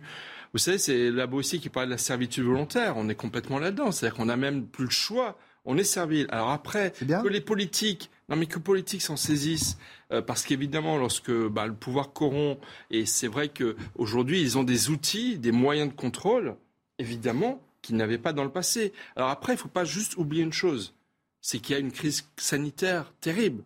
On en est, je regardais encore les chiffres, à 146 000 morts du Covid en France. Il faut quand même se souvenir de quoi on parle et ce qu'on a eu à gérer. Donc si vous voulez, euh, passe sanitaire, passe vaccinaire, avant de parler de ça, il faut déjà voir et ne pas oublier qu'on est euh, non pas dans une guerre, comme l'avait dit de façon totalement abusive le mm. président de la République, mais dans un, véritable problème de santé publique qu'il faut savoir gérer. Alors avec le moins de mesures contraignantes, mais aussi, pourquoi y a-t-il eu le passe vaccinal? Parce que le 12 juillet de l'année dernière, bientôt un an, le 12 juillet de l'année dernière.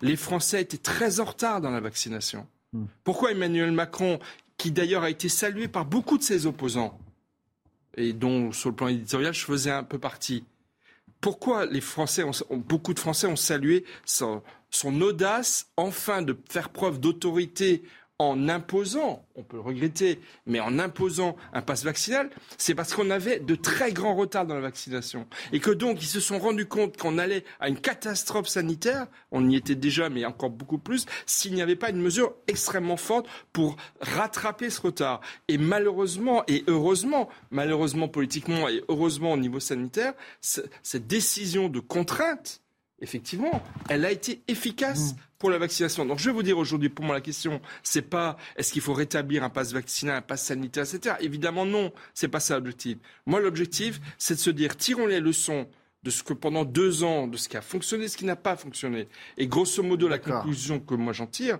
c'est de se dire, mettons le paquet sur la prévention sur les personnes à risque et les personnes euh, âgées encourageons-les à se vacciner, à se revacciner, parce qu'on a de nouveau énormément de retard dans les, vaccinations de rappel.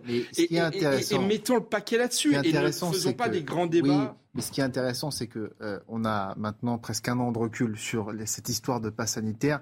Jamais on n'aurait imaginé que ça puisse arriver en France un jour un pass sanitaire. Et donc on extrapolait un peu.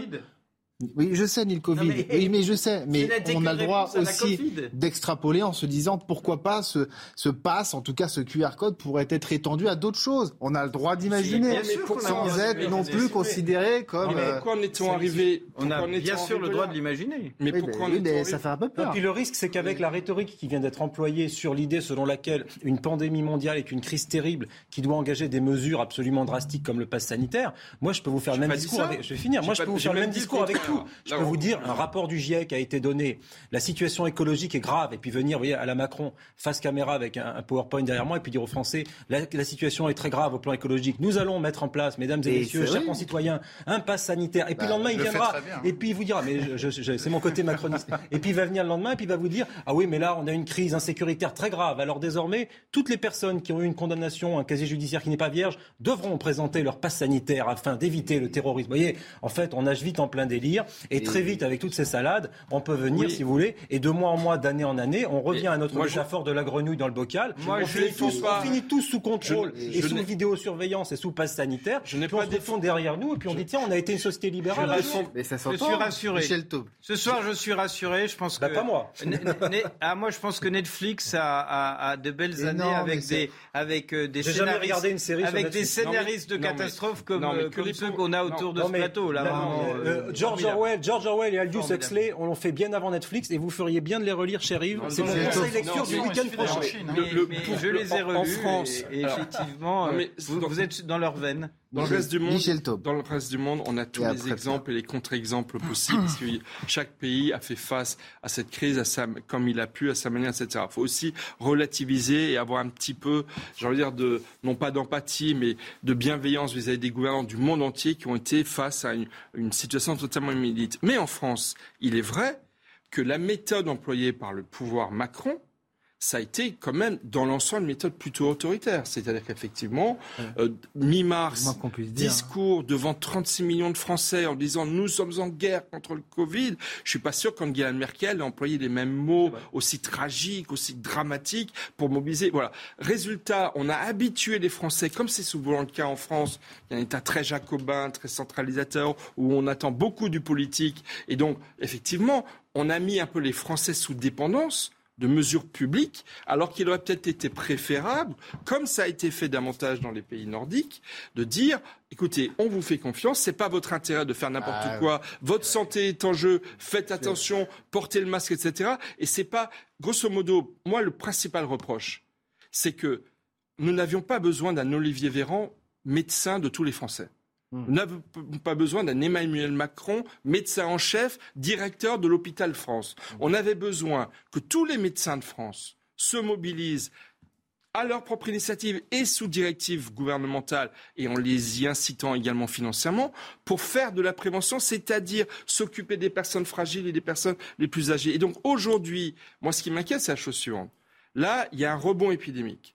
Heureusement, il n'y a pas, ou il y a peu même si ça commence à frétiller dans les hôpitaux, il y a peu de symptômes graves.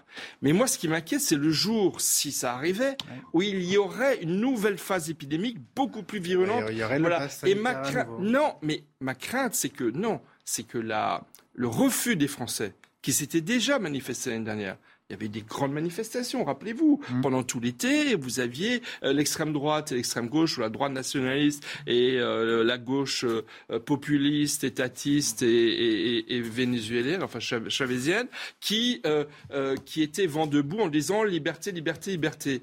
Donc moi, ce que je crains, c'est que plus on avance, et on le voit avec les retards dans les deuxième dose, troisième dose, quatrième dose, je ne sais même plus à laquelle on est, euh, euh, il y a du retard. mais il faut que vous lisiez la, fabrique du consentement. les, Français, les, Français sont de plus en plus retors. Ma crainte est la suivante, c'est que s'il arrive une nouvelle phase épidémique très violente, on va de nouveau se retrouver comme en juillet de l'année dernière, c'est-à-dire un énorme retard de vaccination et donc la contrainte pour le gouvernement de prendre des mesures. Ça tombe bien, vous revenez sur le début ce que j'allais dire.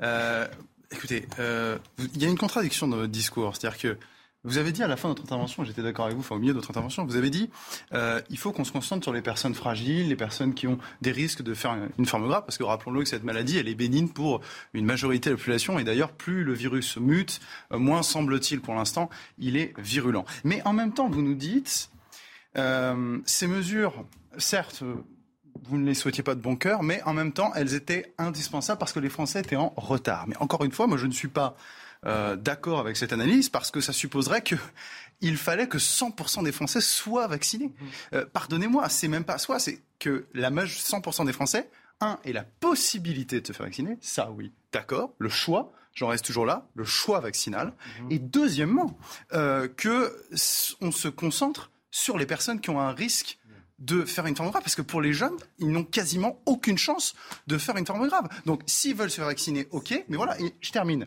Ça revient aussi à un discours qu'on a beaucoup entendu. Alors ça, je m'en souviens, mais les gens l'ont oublié. Mais moi, je me souviens très très bien de la petite musique sur les plateaux télé, en même pas en octobre, au moment du pass euh, sanitaire, qui nous disait, dès l'instant qu'on aura une majorité de la population, je me souviens, on a avancé des chiffres, on disait 90% des gens vaccinés, on a l'immunité collective, puis après 95%, etc. Qu'est-ce qu'on voit? On voit que dans des États qui ont frisé les 100%, d'accord? Je peux prendre un exemple, Gibraltar, 99% de vaccinés. On a eu les mêmes épidémies, mm. les mêmes reprises de vagues.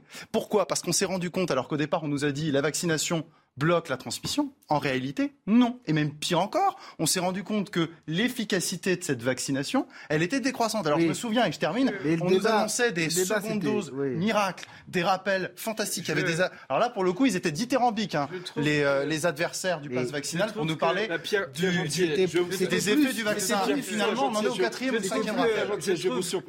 Yves Gégaud et après. Oui, je trouve que Pierre Gentillet il est, il est, formidable parce que il, il Vous allez dire une vacherie là. Non, non, mais pas du tout. Je commence à savoir vous faites. J'ai eu le même coup tout à l'heure avec Paul Melun. Non, mais on connaît mais vous, vous oubliez juste un truc. C'est que les mesures dont on parle, la totalité des médecins français et des sachants étaient porteurs, demandeurs de ces mesures et ont souhaité ces mesures. Que ce soit les méthodes de vaccination. Non, attendez, non mais attendez, J'entends bien, on, peut dire quand ça nous arrange, c'est pas les médecins qui dirigent la France. quand on est face à une pandémie, qui est-ce qu'on va écouter? Le corps médical. Quand vous êtes malade, vous allez voir votre médecin. Vous n'allez pas voir un confrère avocat pour qu'il détermine votre maladie. Mais si c'est le sujet, parce que le passe vaccinal n'est pas qu'une question médicale, c'est une question politique de restriction de liberté. Dès que je mets le doigt sur une de vos contradictions, c'est que vous avez faux. c'est un argument d'autorité. Non, mais c'est pas un argument d'autorité. La totalité du corps médical, la totalité des médecins, et j'ai le souvenir de tant de plateaux ici où il y avait des médecins qui étaient en duplex et qui expliquaient que, un, il fallait aller se faire vacciner, que deux, le pass sanitaire était indispensable euh, pour essayer de restreindre la maladie. la que, que, trois, sur ce... Alors, ils sont peut-être tous trompés collectivement. C'est possible. Peut-être que ce, n'étaient pas les bons sachants et que les avocats sont bien meilleurs sachants que les médecins face aux pandémies. Mais enfin, il faut quand même se rappeler que il y avait un consensus médical sur ce sujet. Alors, vous pouvez dire ils sont nuls. C'est pas eux qui dirigent, vous avez raison. Bah Sauf que les dirigeants, comme vous, quand vous êtes malade, quand il y a un problème, ils vont voir les médecins quand c'est un problème de santé. Allez-y, allez-y, je, rebondirai après. Non, mais il n'y a pas à rebondir. C'est un fait. Moi, je me permets de. Euh, je me permets de ne pas être d'accord avec M. Gégaud. Parce que l'autre gros problème qui s'est passé pendant deux ans, et je crains qu'on le revive dans les semaines ou les mois qui viennent si une nouvelle vague épidémique arrive, c'est que justement, quand on a il y a eu beaucoup de débats contradictoires entre les médecins. Et une des choses. pas sur la vaccination. bien entendu, même, même, même, sur l'analyse du Covid, euh, sa dangerosité. Les, enfin, il y a eu plein, plein. Enfin, tous les Français ont insisté à des débats, à des, à des débats euh, entre les médecins. Et d'ailleurs, en, en total, et d'ailleurs, en hein. totale violation. Il n'a pas été d'ailleurs, lui, un peu euh, chahuté par l'ordre des médecins Mais euh, le docteur Perromort Oui, s'il n'y en a pas un, non, non, je me pose... Oui, non, pas lui, vous comptez avec le professeur Raoult, je pense. Euh, je ne sais plus, mais bon, pardon.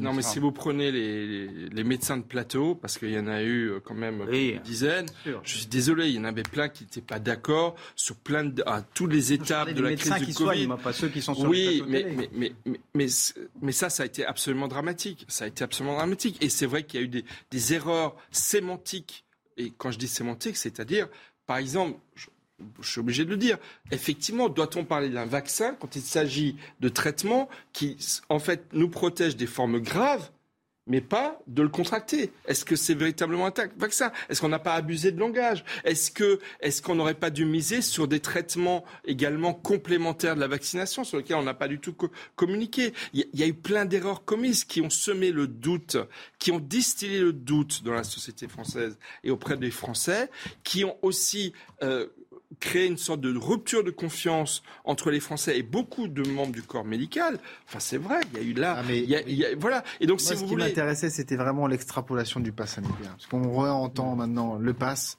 et si vous voulez, dans, dans euh, l'imaginaire collectif maintenant, c'est vraiment synonyme de. de eh ben, moi, je dis, il y a un nouveau gouvernement. Écoutez, il y a un nouveau gouvernement qui arrive demain. Normalement, parce que bon, avec Emmanuel Macron, on peut prendre son temps, mais apparemment, et un nouveau ministre de la santé, il, repousse les, limites ah bah, du temps, du temps politique de façon considérable. On sait jamais. Moi, je pense que, j'espère que euh, on est au tout début des, des vacances pour ceux qui peuvent en prendre. Euh, j'espère qu'il va y avoir un appel très important à la prévention, c'est-à-dire porter des masques, protégez-vous comme euh, reprenez gestes barrières, protéger les personnes fragiles, etc. Et ça évitera l'hypothèse du pass sanitaire s'il y a une, une, aggravation de la situation sanitaire. Mais en même temps, je ne pense pas que c'est aujourd'hui à l'ordre du jour de parler d'un pass sanitaire, d'un pass vaccinal. Bon, Pierre Gentil, je vous donne la parole dans une seconde, mais là, c'est bientôt le 15. Le flash info d'Isabelle Piboulot. Le groupe Orpea se cherche un nouveau président. Guillaume Pépi sera proposé pour assurer la présidence du nouveau conseil d'administration. Aux côtés de l'ancien PDG de la SNCF, quatre autres administrateurs indépendants sont également sélectionnés. Ils seront soumis au vote des actionnaires du groupe privé de maisons de retraite lors d'une assemblée générale le 28 juillet. La majorité exclut le retour du pass vaccinal. Interrogée chez nos confrères de France 3, la présidente de l'Assemblée nationale, Yael Brun-Pivet, l'assure, le projet de loi qui sera soumis au Parlement ne fait pas mention du retour du pass vaccinal ou sanitaire, malgré la septième vague de Covid-19 qui sévit en France. Et en mode sport, Tour de France, victoire de justesse pour Dylan Grunwegen. Le Néerlandais a remporté au sprint cette troisième étape de 182 km. Une ultime journée danoise devant une foule de spectateurs avant le transfert en France. De son côté, le Belge Wout van Aert termine deuxième pour la troisième fois de suite. Il conserve ainsi son maillot jaune. C'est un livre Oui, euh, oui c'est un livre. Oui, en de retour dans, dans Soir Info Week-end, on parlait de, on échangeait nos nos goûts euh, différents euh, sur la littérature, notamment la fabrique du consentement, cher maître. Euh, vous vouliez rajouter quelque chose, Pierre Gentil?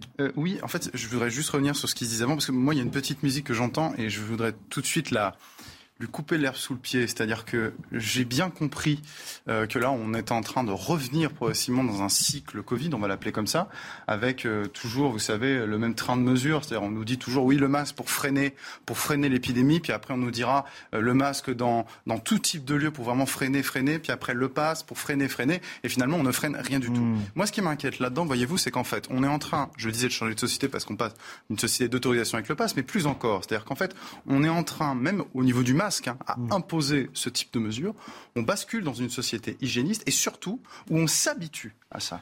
Moi, personnellement, c'est un choix de société. Moi, je ne veux pas, tous les ans, euh, avoir périodiquement du mois d'octobre au mois pas du tout. mois d'octobre au mois de février avoir un pass, avoir un masque. Bah, le gouvernement euh, depuis deux ans et demi mais non mais porter un masque c'est pas être pour mais on n'a pas à l'obliger on n'a pas à l'obliger. Mais... Moi, quand je prends l'erreur le matin, on n'a pas à m'obliger à porter le masque. D'accord bah, bah, Si la personne en face de moi qui est assise se sent pas en sécurité, eh ben écoutez, elle porte le masque, elle se vaccine et puis c'est bon.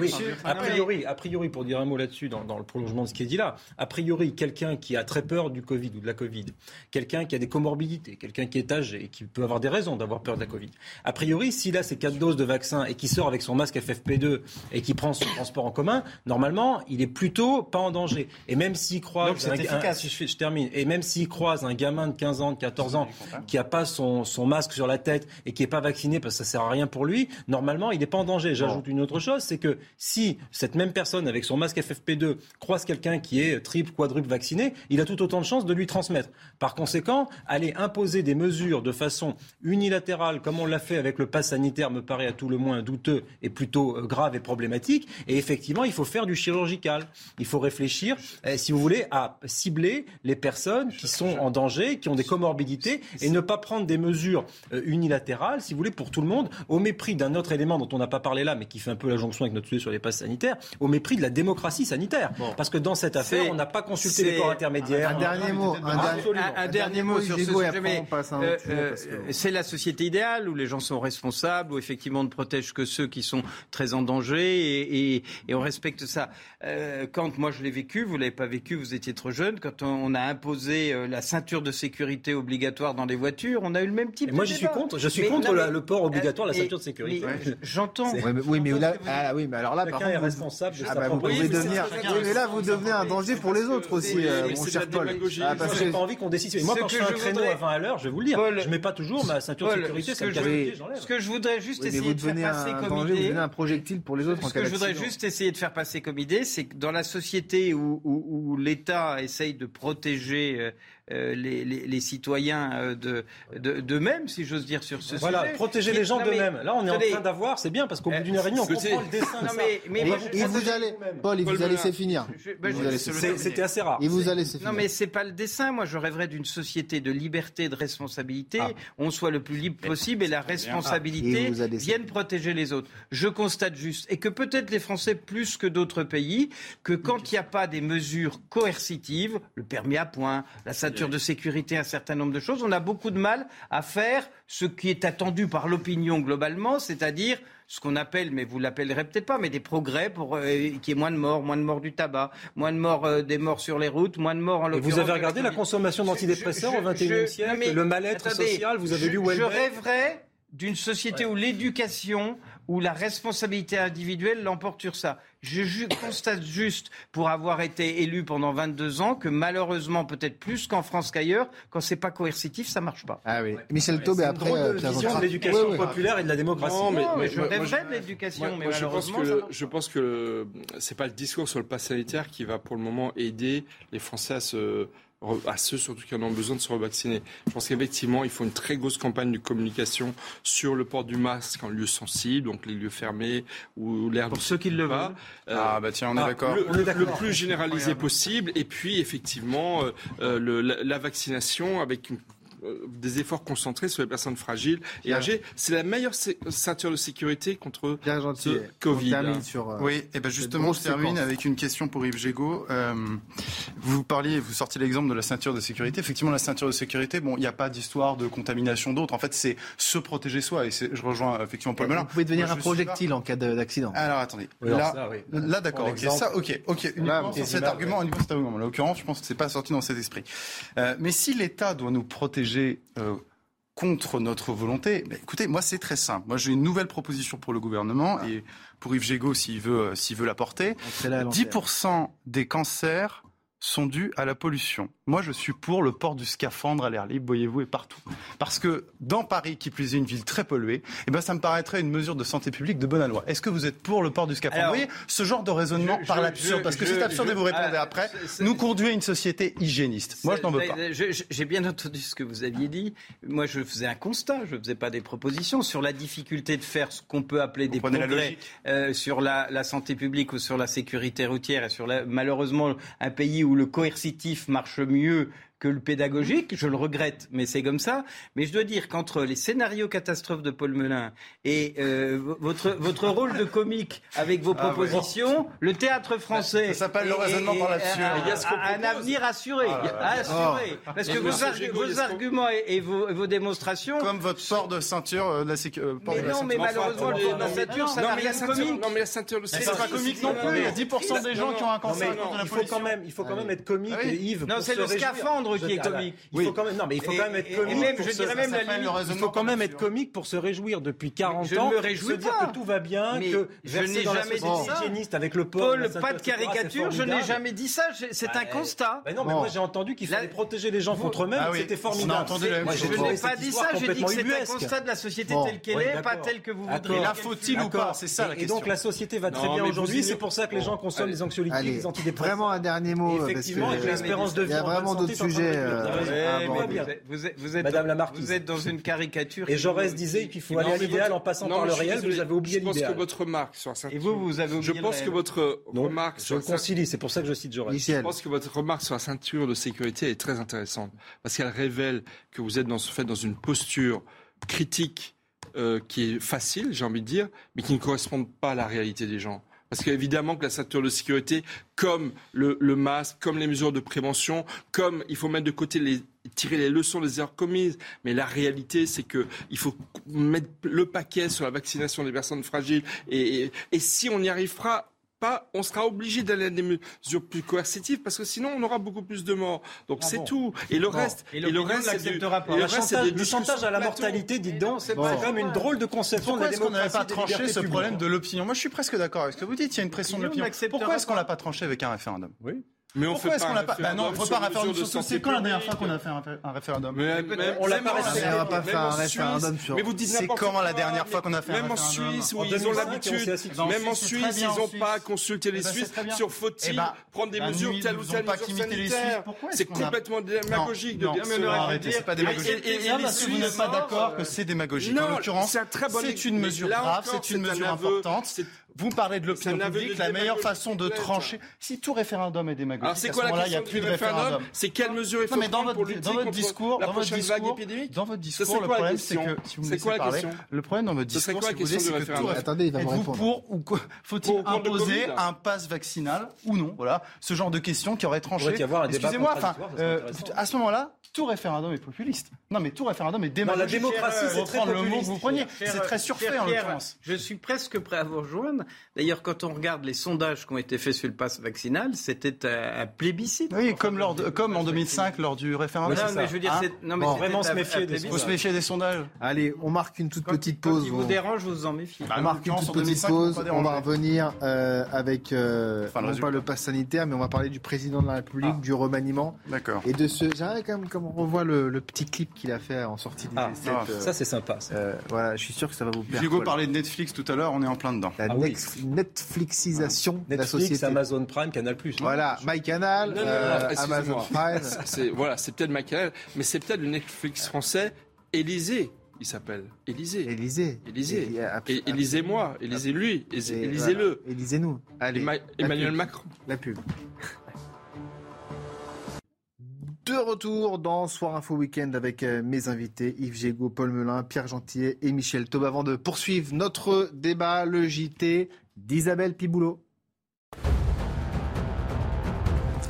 Dernières heures avant le remaniement, le gouvernement devrait être dévoilé avant mercredi, jour où la Première ministre Elisabeth Borne prononcera son discours de politique générale avec une Assemblée nationale sans majorité absolue. Des compromis devront être trouvés avec les différents groupes d'opposition. Un comportement offensant et harcelant, c'est ce que dénonce Sophie Tissier à l'encontre d'Éric Coquerel. Le député qui parle de rumeurs infondées n'exclut pas de porter plainte pour diffamation. La militante de gauche et ancienne figure des Gilets jaunes a effectué un signalement au comité de suivi des violences sexuelles de la France insoumise. Lysychansk aux mains des Russes. L'état-major ukrainien a retiré ses soldats pour les préserver, reconnaissant une supériorité des forces russes. Dans son allocution du soir, le président ukrainien a tenté de faire bonne figure. Selon Volodymyr Zelensky, si son armée retire des troupes de certains fronts, cela ne signifie qu'une chose, que l'armée ukrainienne reviendra. De retour dans Soir Info Week-end, je vous le disais avec mes invités Yves Paul Melun, Pierre Gentillet et Michel Thom. On avait un débat passionnant et il y en a un autre qui s'ouvre et qui est, je trouve, euh, euh, tout aussi passionnant. C'est celui du président de la République. Homme, président ou homme de télé-réalité? Non, mais c'est cette question, en fait, avec ce, ce, clip qui a été diffusé par la présidence de la République. Regardez. C'est ça qu'on doit discuter en G7. C'est comment on arrive à avoir des sanctions qui empêchent la Russie de financer son effort de guerre. C'est ça le but de nos sanctions. Ce qui ressort de ce G7, c'est que ce n'est pas l'Ouest qui s'oppose au reste du monde, mais bien le camp de la paix contre celui de la guerre. La Russie ne peut ni ne doit gagner.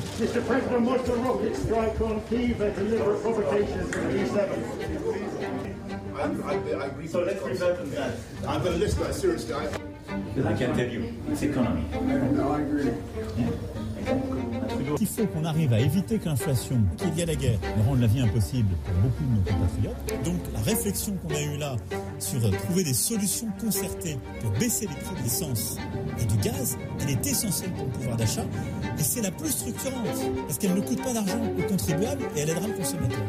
Voilà. Voilà pour ce joli clip. Très joli clip, belle musique. Euh, on, a hâte de savoir où on peut s'abonner. Hein. Si euh, Netflix, quelqu'un a des codes pour ça, moi je. Enfin, pour moi, c'est terrible parce que le, la personnalité la plus importante de l'État français, le politique est censé euh, quand même donner le là, même si on peut regretter ce jacobinisme complètement délirant à bien des égards c'est lui qui fait de la communication, qui fait passer la communication, la mise en scène, l'écriture sur le fond. Mm. Et, on n'apprend rien dans cette... Rien. Rien du tout. Franchement, rien. Il n'y a aucune mesure qui est annoncée. On veut faire un communiqué de presse avec des infos un peu précises. C'est extrêmement grave. Parce qu'à la limite, que cela eût été fait par une chaîne de télévision privée, par, euh, par euh, des aficionados du président, pourquoi pas? Mais là, c'est lui-même qui assume pleinement sa posture de communicant. Et c'est désastreux. C'est un peu gênant. ça, ça décrédibilise, non mais ça décrédibilise l'action politique. C'est ça la, conséquence. Donc ça va faire du buzz et on en parle, mais la réalité c'est que ça, ça, voilà. Je pense que Emmanuel Macron pourrait demain matin devenir commentateur euh, sur les plateaux télé parce que là c'est de, l'ordre, hein. mais c'est de l'ordre de la communication, c'est pas de l'ordre du, fond. moi, je, dramatique. Je trouve ça, je trouve ça en premier lieu grotesque mais pire encore, c'est obscène. Parce que là, il y a quand même une situation, si vous voulez, on fait quand même là de la com à pas cher, du petit marketing, euh, sur une situation euh, dramatique, mm. une guerre, mm. qui là, pour le coup, occasionne des morts. Et, qui, si vous voulez, on, parle quand même de ce qui s'est passé avec l'Ukraine. Il y a un G7 qui se réunit. C'est censé être un moment solennel. Le président est le chef des armées. Il est à la tête de la sixième ou septième puissance du monde. Et là, euh, il y a du temps qui est consacré à l'Élysée par quelqu'un je ne sais pas si c'est un communicant, un consultant externe, interne, mais en tout cas, ça coûte quelque chose de réaliser ça. Euh, et, effectivement, avec l'argent du contribuable, on est en train de mettre en place une petite mise en scène un peu grotesque, qui a pris probablement du temps de réflexion à des gens qui auraient pu consacrer ce temps, je ne sais pas moi, aller au hasard à réfléchir à l'hôpital public, à réfléchir à l'insécurité, à réfléchir aux questions effectivement de, avec l'Ukraine, à, réfléchir aux négociations. Et ça n'a absolument aucune vertu. On parlait tout à l'heure d'éducation populaire. On n'apprend rien, ça agace même. Aucune vertu d'apprentissage. On est dans la pure com. Et là encore, je peux pas, on, va dire que je fais une fixette sur les États-Unis d'Amérique et, que je regarde trop outre-Atlantique, mais on a l'impression, si vous voulez, qu'il est en train de nous faire, ça a été d'ailleurs fait un peu par Joe Biden et par quelques autres, il est en train de nous faire de la politique à l'américaine, celle qui nivelle par le bas, celle qui dépolitise, celle qui agace les gens, celle qui fait que vous finissez à 32% d'opinion favorable comme M. Macron, alors que vous avez réussi à être élu quelques semaines avant. Vous voyez, c'est tout ah, ça. Donc on tire le débat public vers le bas avec ce type d'image et on ne fait vraiment pas du bien à la démocratie. En tout cas, le clip, il est rhabillé pour l'hiver, là, sur ce, sur ce plateau, ce soir. On compte sur vous pour le défendre, cher Yves. Non, mais, de voir, c'est vrai que de voir le président rigoler avec Boris Johnson, avec Biden. Je n'ai aucun rôle de, porte-parole. Hein, je n'ai aucun rôle de porte-parole ni du président de la République, ni de qui que ce soit. Vous n'avez pas été appelé, là, pour demain? Je ne fais plus de politique ah euh, depuis 2018. Hein. Ah je ne suis plus militant d'un parti politique et je n'ai euh, aucune intention d'y revenir. Donc, euh, les choses sont très claires sur ce sujet. Attention, on vous le ressortir dans quelques années. On vous le ressortira, cet extrait. Ah, mais vous pouvez. Alors là, vraiment, là-dessus, euh, là-dessus, vous pouvez. Sur ce sujet. C'est dans la boîte. Euh, il n'y a pas, y a, non, mais bon, il a pas de difficulté sur ce sujet. Non, euh, c'est toujours. C'est, c'est, Il aime bien se mettre en scène, on va dire les choses. Oui, alors. Il adore ça. Euh, euh, il adore euh, se montrer. On a, on, a, vu la séquence avec Biden quand il rattrape en courant derrière. Hey Joe, j'ai oublié de te dire. Si, si, vous il aime bien ça. Si, vous, me, si vous me posez une question, et il, est, il aime bien ça, chaque président a ses, a ses lubies de communication sur ce sujet et essaye de s'adapter à ses époques. quand le général de Gaulle était venu à la télévision, c'était alors c'était ça n'avait rien à voir, mais c'était déjà essayer d'être dans le, média moderne. Je pense que c'est une tentative de l'Élysée d'être dans le média moderne, le format TikTok, euh, le format rapide sur ce sujet. Sur, ce sujet. Ensuite, euh, euh, si le jugement des Français est à l'image du jugement sur le plateau de ce soir, c'est un exercice raté. Mm. C'est un exercice too much et c'est un exercice raté. et, quel est l'intérêt pour Emmanuel Macron, sauf s'il aime vraiment ça Il ne sera pas soumis à réélection. Euh, c'est son dernier mandat. La loi lui l'empêche d'être élu président de la République. Ah, il peut revenir cinq ans après. Euh, hein, il peut revenir cinq ans après. Oui, enfin d'accord. Il peut revenir cinq ans. Après. Il, peut revenir. Il, peut, il, ah, mais, il peut revenir. Il peut revenir cinq ans ah, après. Bon, j'ai beaucoup de mal à vous donner un avis aussi tranché que euh, en disant c'est ridicule, c'est abominable. Est-ce que ça va marcher? Est-ce que ça va pas se retourner contre ceux qui l'ont formaté? Sans doute. Et je pense qu'effectivement, notre pays, dans les situations difficiles difficile, a besoin aussi d'une communication de fond, de projet. Sauf que le président n'ayant pas de majorité à 44 voix près, euh, le fond et le projet, je suis pas sûr qu'on en voit beaucoup pendant 5 ans. Pierre Gentil. Et je pense qu'on risque de voir beaucoup de clips pendant 5 ans. C'est réjouissant. Ah, je suis partagé.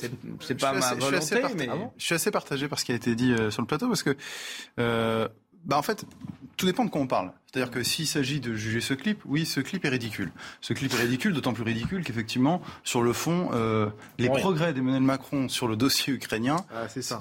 pour l'instant, c'est quand même assez ridicule. Quoi. Bon, voilà, quoi. Et souvenez-vous, même avant la guerre. On regarde le clip, on a l'impression juste que tout va bien. Quoi. Voilà, exactement. Et puis il y a un côté mise en scène. Bon, ensuite, il y a moi, je, suis d'accord à ce qui a été dit, c'est-à-dire chacun le ressent aussi un peu de sa manière. Moi, je pense si l'objectif, c'est un objectif électoral, je vais peut-être vous surprendre, mais il me semble que ce n'est pas complètement, malheureusement, hein, je le déplore, mais je déplore la petite mais je pense que ce n'est pas complètement idiot. fini les élections. Mais il y a des élections qui viendront après, et puis si vous voulez, il est quand même assez jeune, et puis euh, je vous rappelle que la Constitution interdit, je crois, deux mandats consécutifs.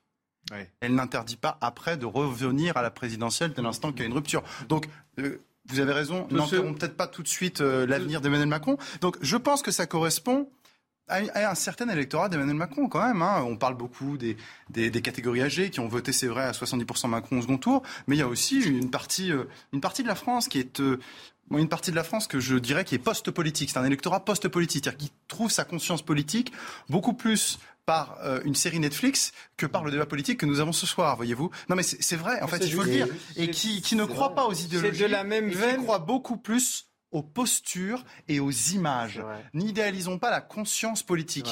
Et, là, en l'occurrence, pourquoi est-ce qu'on parlait de Netflix tout à l'heure? Parce que ce côté mise en scène, ça rappelle quand même un peu ça. Ça rappelle, on est un peu dans le cinéma. Et ben, ça peut attirer l'œil des gens. Rappelez-vous, et je termine là-dessus, rappelez-vous, aux sorties, les micro-trottoirs en 2017, je me souviens très bien, des meetings d'Emmanuel Macron, on interrogeait les gens en disant alors pourquoi est-ce que vous allez voter Emmanuel Macron? C'est stupéfiant. Après, un les réponses étaient des réponses qui n'étaient pas. Mais c'est un peu sous-estimé aussi les, électeurs. C'est de la même C'est la stratégie d'Emmanuel Macron. Je parle de son électorat. C'est peut-être du Netflix dans la forme, la manière de cinématographique de le tourner. En revanche, c'est plus du TikTok et du tweet que euh, du que de la cinématographie. Enfin, Netflix, c'est quand même plutôt des, des films moderne. parce que c'est extrêmement court, c'est très rapide, ça va très très vite. Et du coup, ça, encore une fois, ça donne l'impression, effectivement, parce que j'avais pas vu, là, il y a deux parties. Il y a au début et, et trois jours après la fin du G7. Donc ça donne l'impression à nos concitoyens que ils gèrent les affaires, qu'ils maîtrisent des dossiers, qu'ils sont dans l'action, qu'ils ont une emprise sur les réalités, que grosso modo, ces grands de ce monde, eh ben, ils arrivent à faire bouger les choses. Et ça, malheureusement, c'est malheureusement pas vrai. Hmm. Parce qu'effectivement, ah, on est dans une gestion de conflit qui est extrêmement compliquée. L'inflation, personne ne pensait qu'elle serait aussi importante. Il y a quelques mois, les taux d'intérêt qui commencent à exploser, la guerre qui arrive. Dans la réalité, on le sait bien, c'est que nos grands de ce monde, ils n'ont pas de maîtrise des choses comme ils voudraient faire croire. Et vous euh, pensez que ça rassure les Français de voir Emmanuel Macron et Boris Johnson bras dessus bras dessous C'est d'autant plus. Mais par exemple, Johnson, c'est très intéressant. C'est très intéressant. Parce qu'on a beaucoup de différents avec la Grande-Bretagne. Sur la gestion des migrants, sur les conséquences du Brexit, euh, les, relations entre, entre la Grande-Bretagne et la France sont compliquées. et là, on fait croire le contraire. Non, mais là, on ment. Parce qu'on fait croire le contraire. On fait croire qu'il y a des retrouvailes, euh, la vie est belle. Ah, je t'ai pas vu depuis un an et demi. Mon euh, anglais est toujours aussi parfait. Euh, voilà. C'est à la fois le, le, le, un point d'orgue de la société de l'image dans laquelle nous sommes. Effectivement, c'est des images qui n'ont pas de vertu. Oui, mais l'image elle ment. Des, des, des, des, images sur ce sujet. Je dirais que c'est dans la veine de la communication de l'Élysée que j'appellerais la, la, communication McFly et Carlito. ah oui, c'est ça. C'est le même type de choses différentes dans le format, mais une communication qui se veut lécher, qui se veut. Ce qui est un peu effrayant, c'est que ça fonctionne, comme le disait Pierre. Et, et je pense que sur une grande partie de l'opinion, ça peut fonctionner, effectivement, sur ce sujet. Euh, vous voyez, on n'est pas toujours en opposition, et, et je pense que la conscience politique régresse dans ce pays très largement qu'il y a moins de réflexion, qu'il y a, euh, et qu'on est dans une société de l'image. Il est sympa, il est jeune, il a la chemise blanche ouverte. D'ailleurs, ils en avaient tous tombé la veste pour montrer qu'ils étaient décontractés, qu'ils discutaient ensemble. Voilà. Tout ceci est scénarisé. Est-ce que tout ceci participe à renforcer euh, la conscience politique des Français Non. Est-ce que tout ceci ne va pas se retourner contre les dirigeants partout avec un peuple qui grondera parce qu'il ne sera plus dupe avec ces images léchées? Hmm. Peut-être que c'est plus dangereux qu'on ne le croit. Paul Melun. Non, mais c'est euh, surtout euh, éminemment révélateur, ces, petites vidéos-là. D'ailleurs, il y en avait aussi pendant la campagne, puis effectivement, il y avait eu McFly et Carlito, etc. Mm. C'est éminemment révélateur de, du règne du néant, du règne du vide intersidéral et politique mm. qu'incarne le macronisme, quand même. C'est ça dont il faut parler. Euh, rien que le nom du mouvement En Marche, ça ne veut rien dire. Hein. Les Républicains, le Parti Socialiste, il peut y avoir des noms, si vous voulez, qui évoquent. Oui, mais c'est pareil, ça ne veut rien dire non plus. Et si vous voulez, ce qui est fascinant, c'est l'air du vide en politique. Vous écoutez un discours d'un porte-parole quelconque de la République en marche. De toute façon, ils sont tous plus ou moins interchangeables. Vous l'écoutez à un grand meeting d'Emmanuel Macron, vous, vous repartez comme vous êtes venu, c'est-à-dire avec aucune information politique, intellectuelle, philosophique. Un discours la colonne, post-politique. Parce que la colonne vertébrale du, du macronisme n'existe pas, ou alors c'est une scoliose. Parce que, effectivement, le président de la République, le lundi, va vous dire le maréchal Pétain était un grand soldat. Bon. Le mardi, va vous dire il faut déconstruire l'histoire de France. Bon. Le mercredi, va vous dire la France a commis des crimes euh, en Algérie. Bon. Et puis le jeudi, il va vous dire, ah, et puis il vous nomme euh, Jean-Michel Blanquer, et puis le lendemain, il vous met M. Ndiaye. Donc un anti-woke et puis un pro-woke. Vous voyez, c'est ça le macronisme. pas à lire. C'est une forme de, prince de Machiavel un peu, un peu repris à la sauce 21e siècle, dans lequel, effectivement, c'est un peu l'alliance de Brutus et de Rastignac. Et, ce, président de la République euh, utilise tout ce qui est en son pouvoir pour eh bien, euh, créer, si vous voulez, ce, règne du néant, mais qui est parfaitement conscientisé et dont ces vidéos ne sont que la, la traduction visible et visuelle. Le Flash Info d'Isabelle Piboulot. Moscou accuse Kiev d'avoir frappé son sol. L'armée russe affirme avoir abattu trois missiles ukrainiens lancés contre Belgorod, ville russe proche de la frontière avec l'Ukraine. Après la destruction des missiles, des débris sont tombés sur une maison. Plus tôt, un responsable local a annoncé la mort d'au moins quatre personnes après des explosions. Les agressions à la piqûre se multiplient en France. Au festival Garo Rock à Marmande, 21 cas ont été recensés. Pour l'heure, 7 personnes ont déposé plainte. Plusieurs enquêtes judiciaires ont été ouvertes. Le parquet d'agents encourage les victimes à se manifester alors que le festival se termine ce soir. Il était l'un des metteurs en scène les plus influents du XXe siècle. Le Britannique Peter Brook est décédé hier à 97 ans. Celui qui a réinventé l'art de la scène a mené une grande partie de sa carrière en France, où sa pièce la plus connue, intitulée Le Mahabharata, a été créée. Peter Brook a également fondé le Centre international de recherche théâtrale dans le théâtre des Bouffes du Nord à Paris. Merci en tout cas à tous les cas d'avoir participé à ce Soir Info Weekend. Euh, merci à Samir Achabi aussi qui était en, régie. Merci à toutes les équipes euh, techniques. Pour, euh, merci à vous, merci à tout le monde. Émission un peu spéciale pour moi. Je vous embrasse. À bientôt. On se retrouvera. Bravo. Bonne route, Samy. Bravo, bonne route. Bonne route. Merci à vous. Merci. Bonne route. Merci, à vous. merci. Et l'info se poursuit sur CNews, bien sûr. Hi, I'm Daniel, founder of Pretty Litter. Cats and cat owners deserve better than any old-fashioned litter. That's why I teamed up with scientists and veterinarians to create Pretty Litter.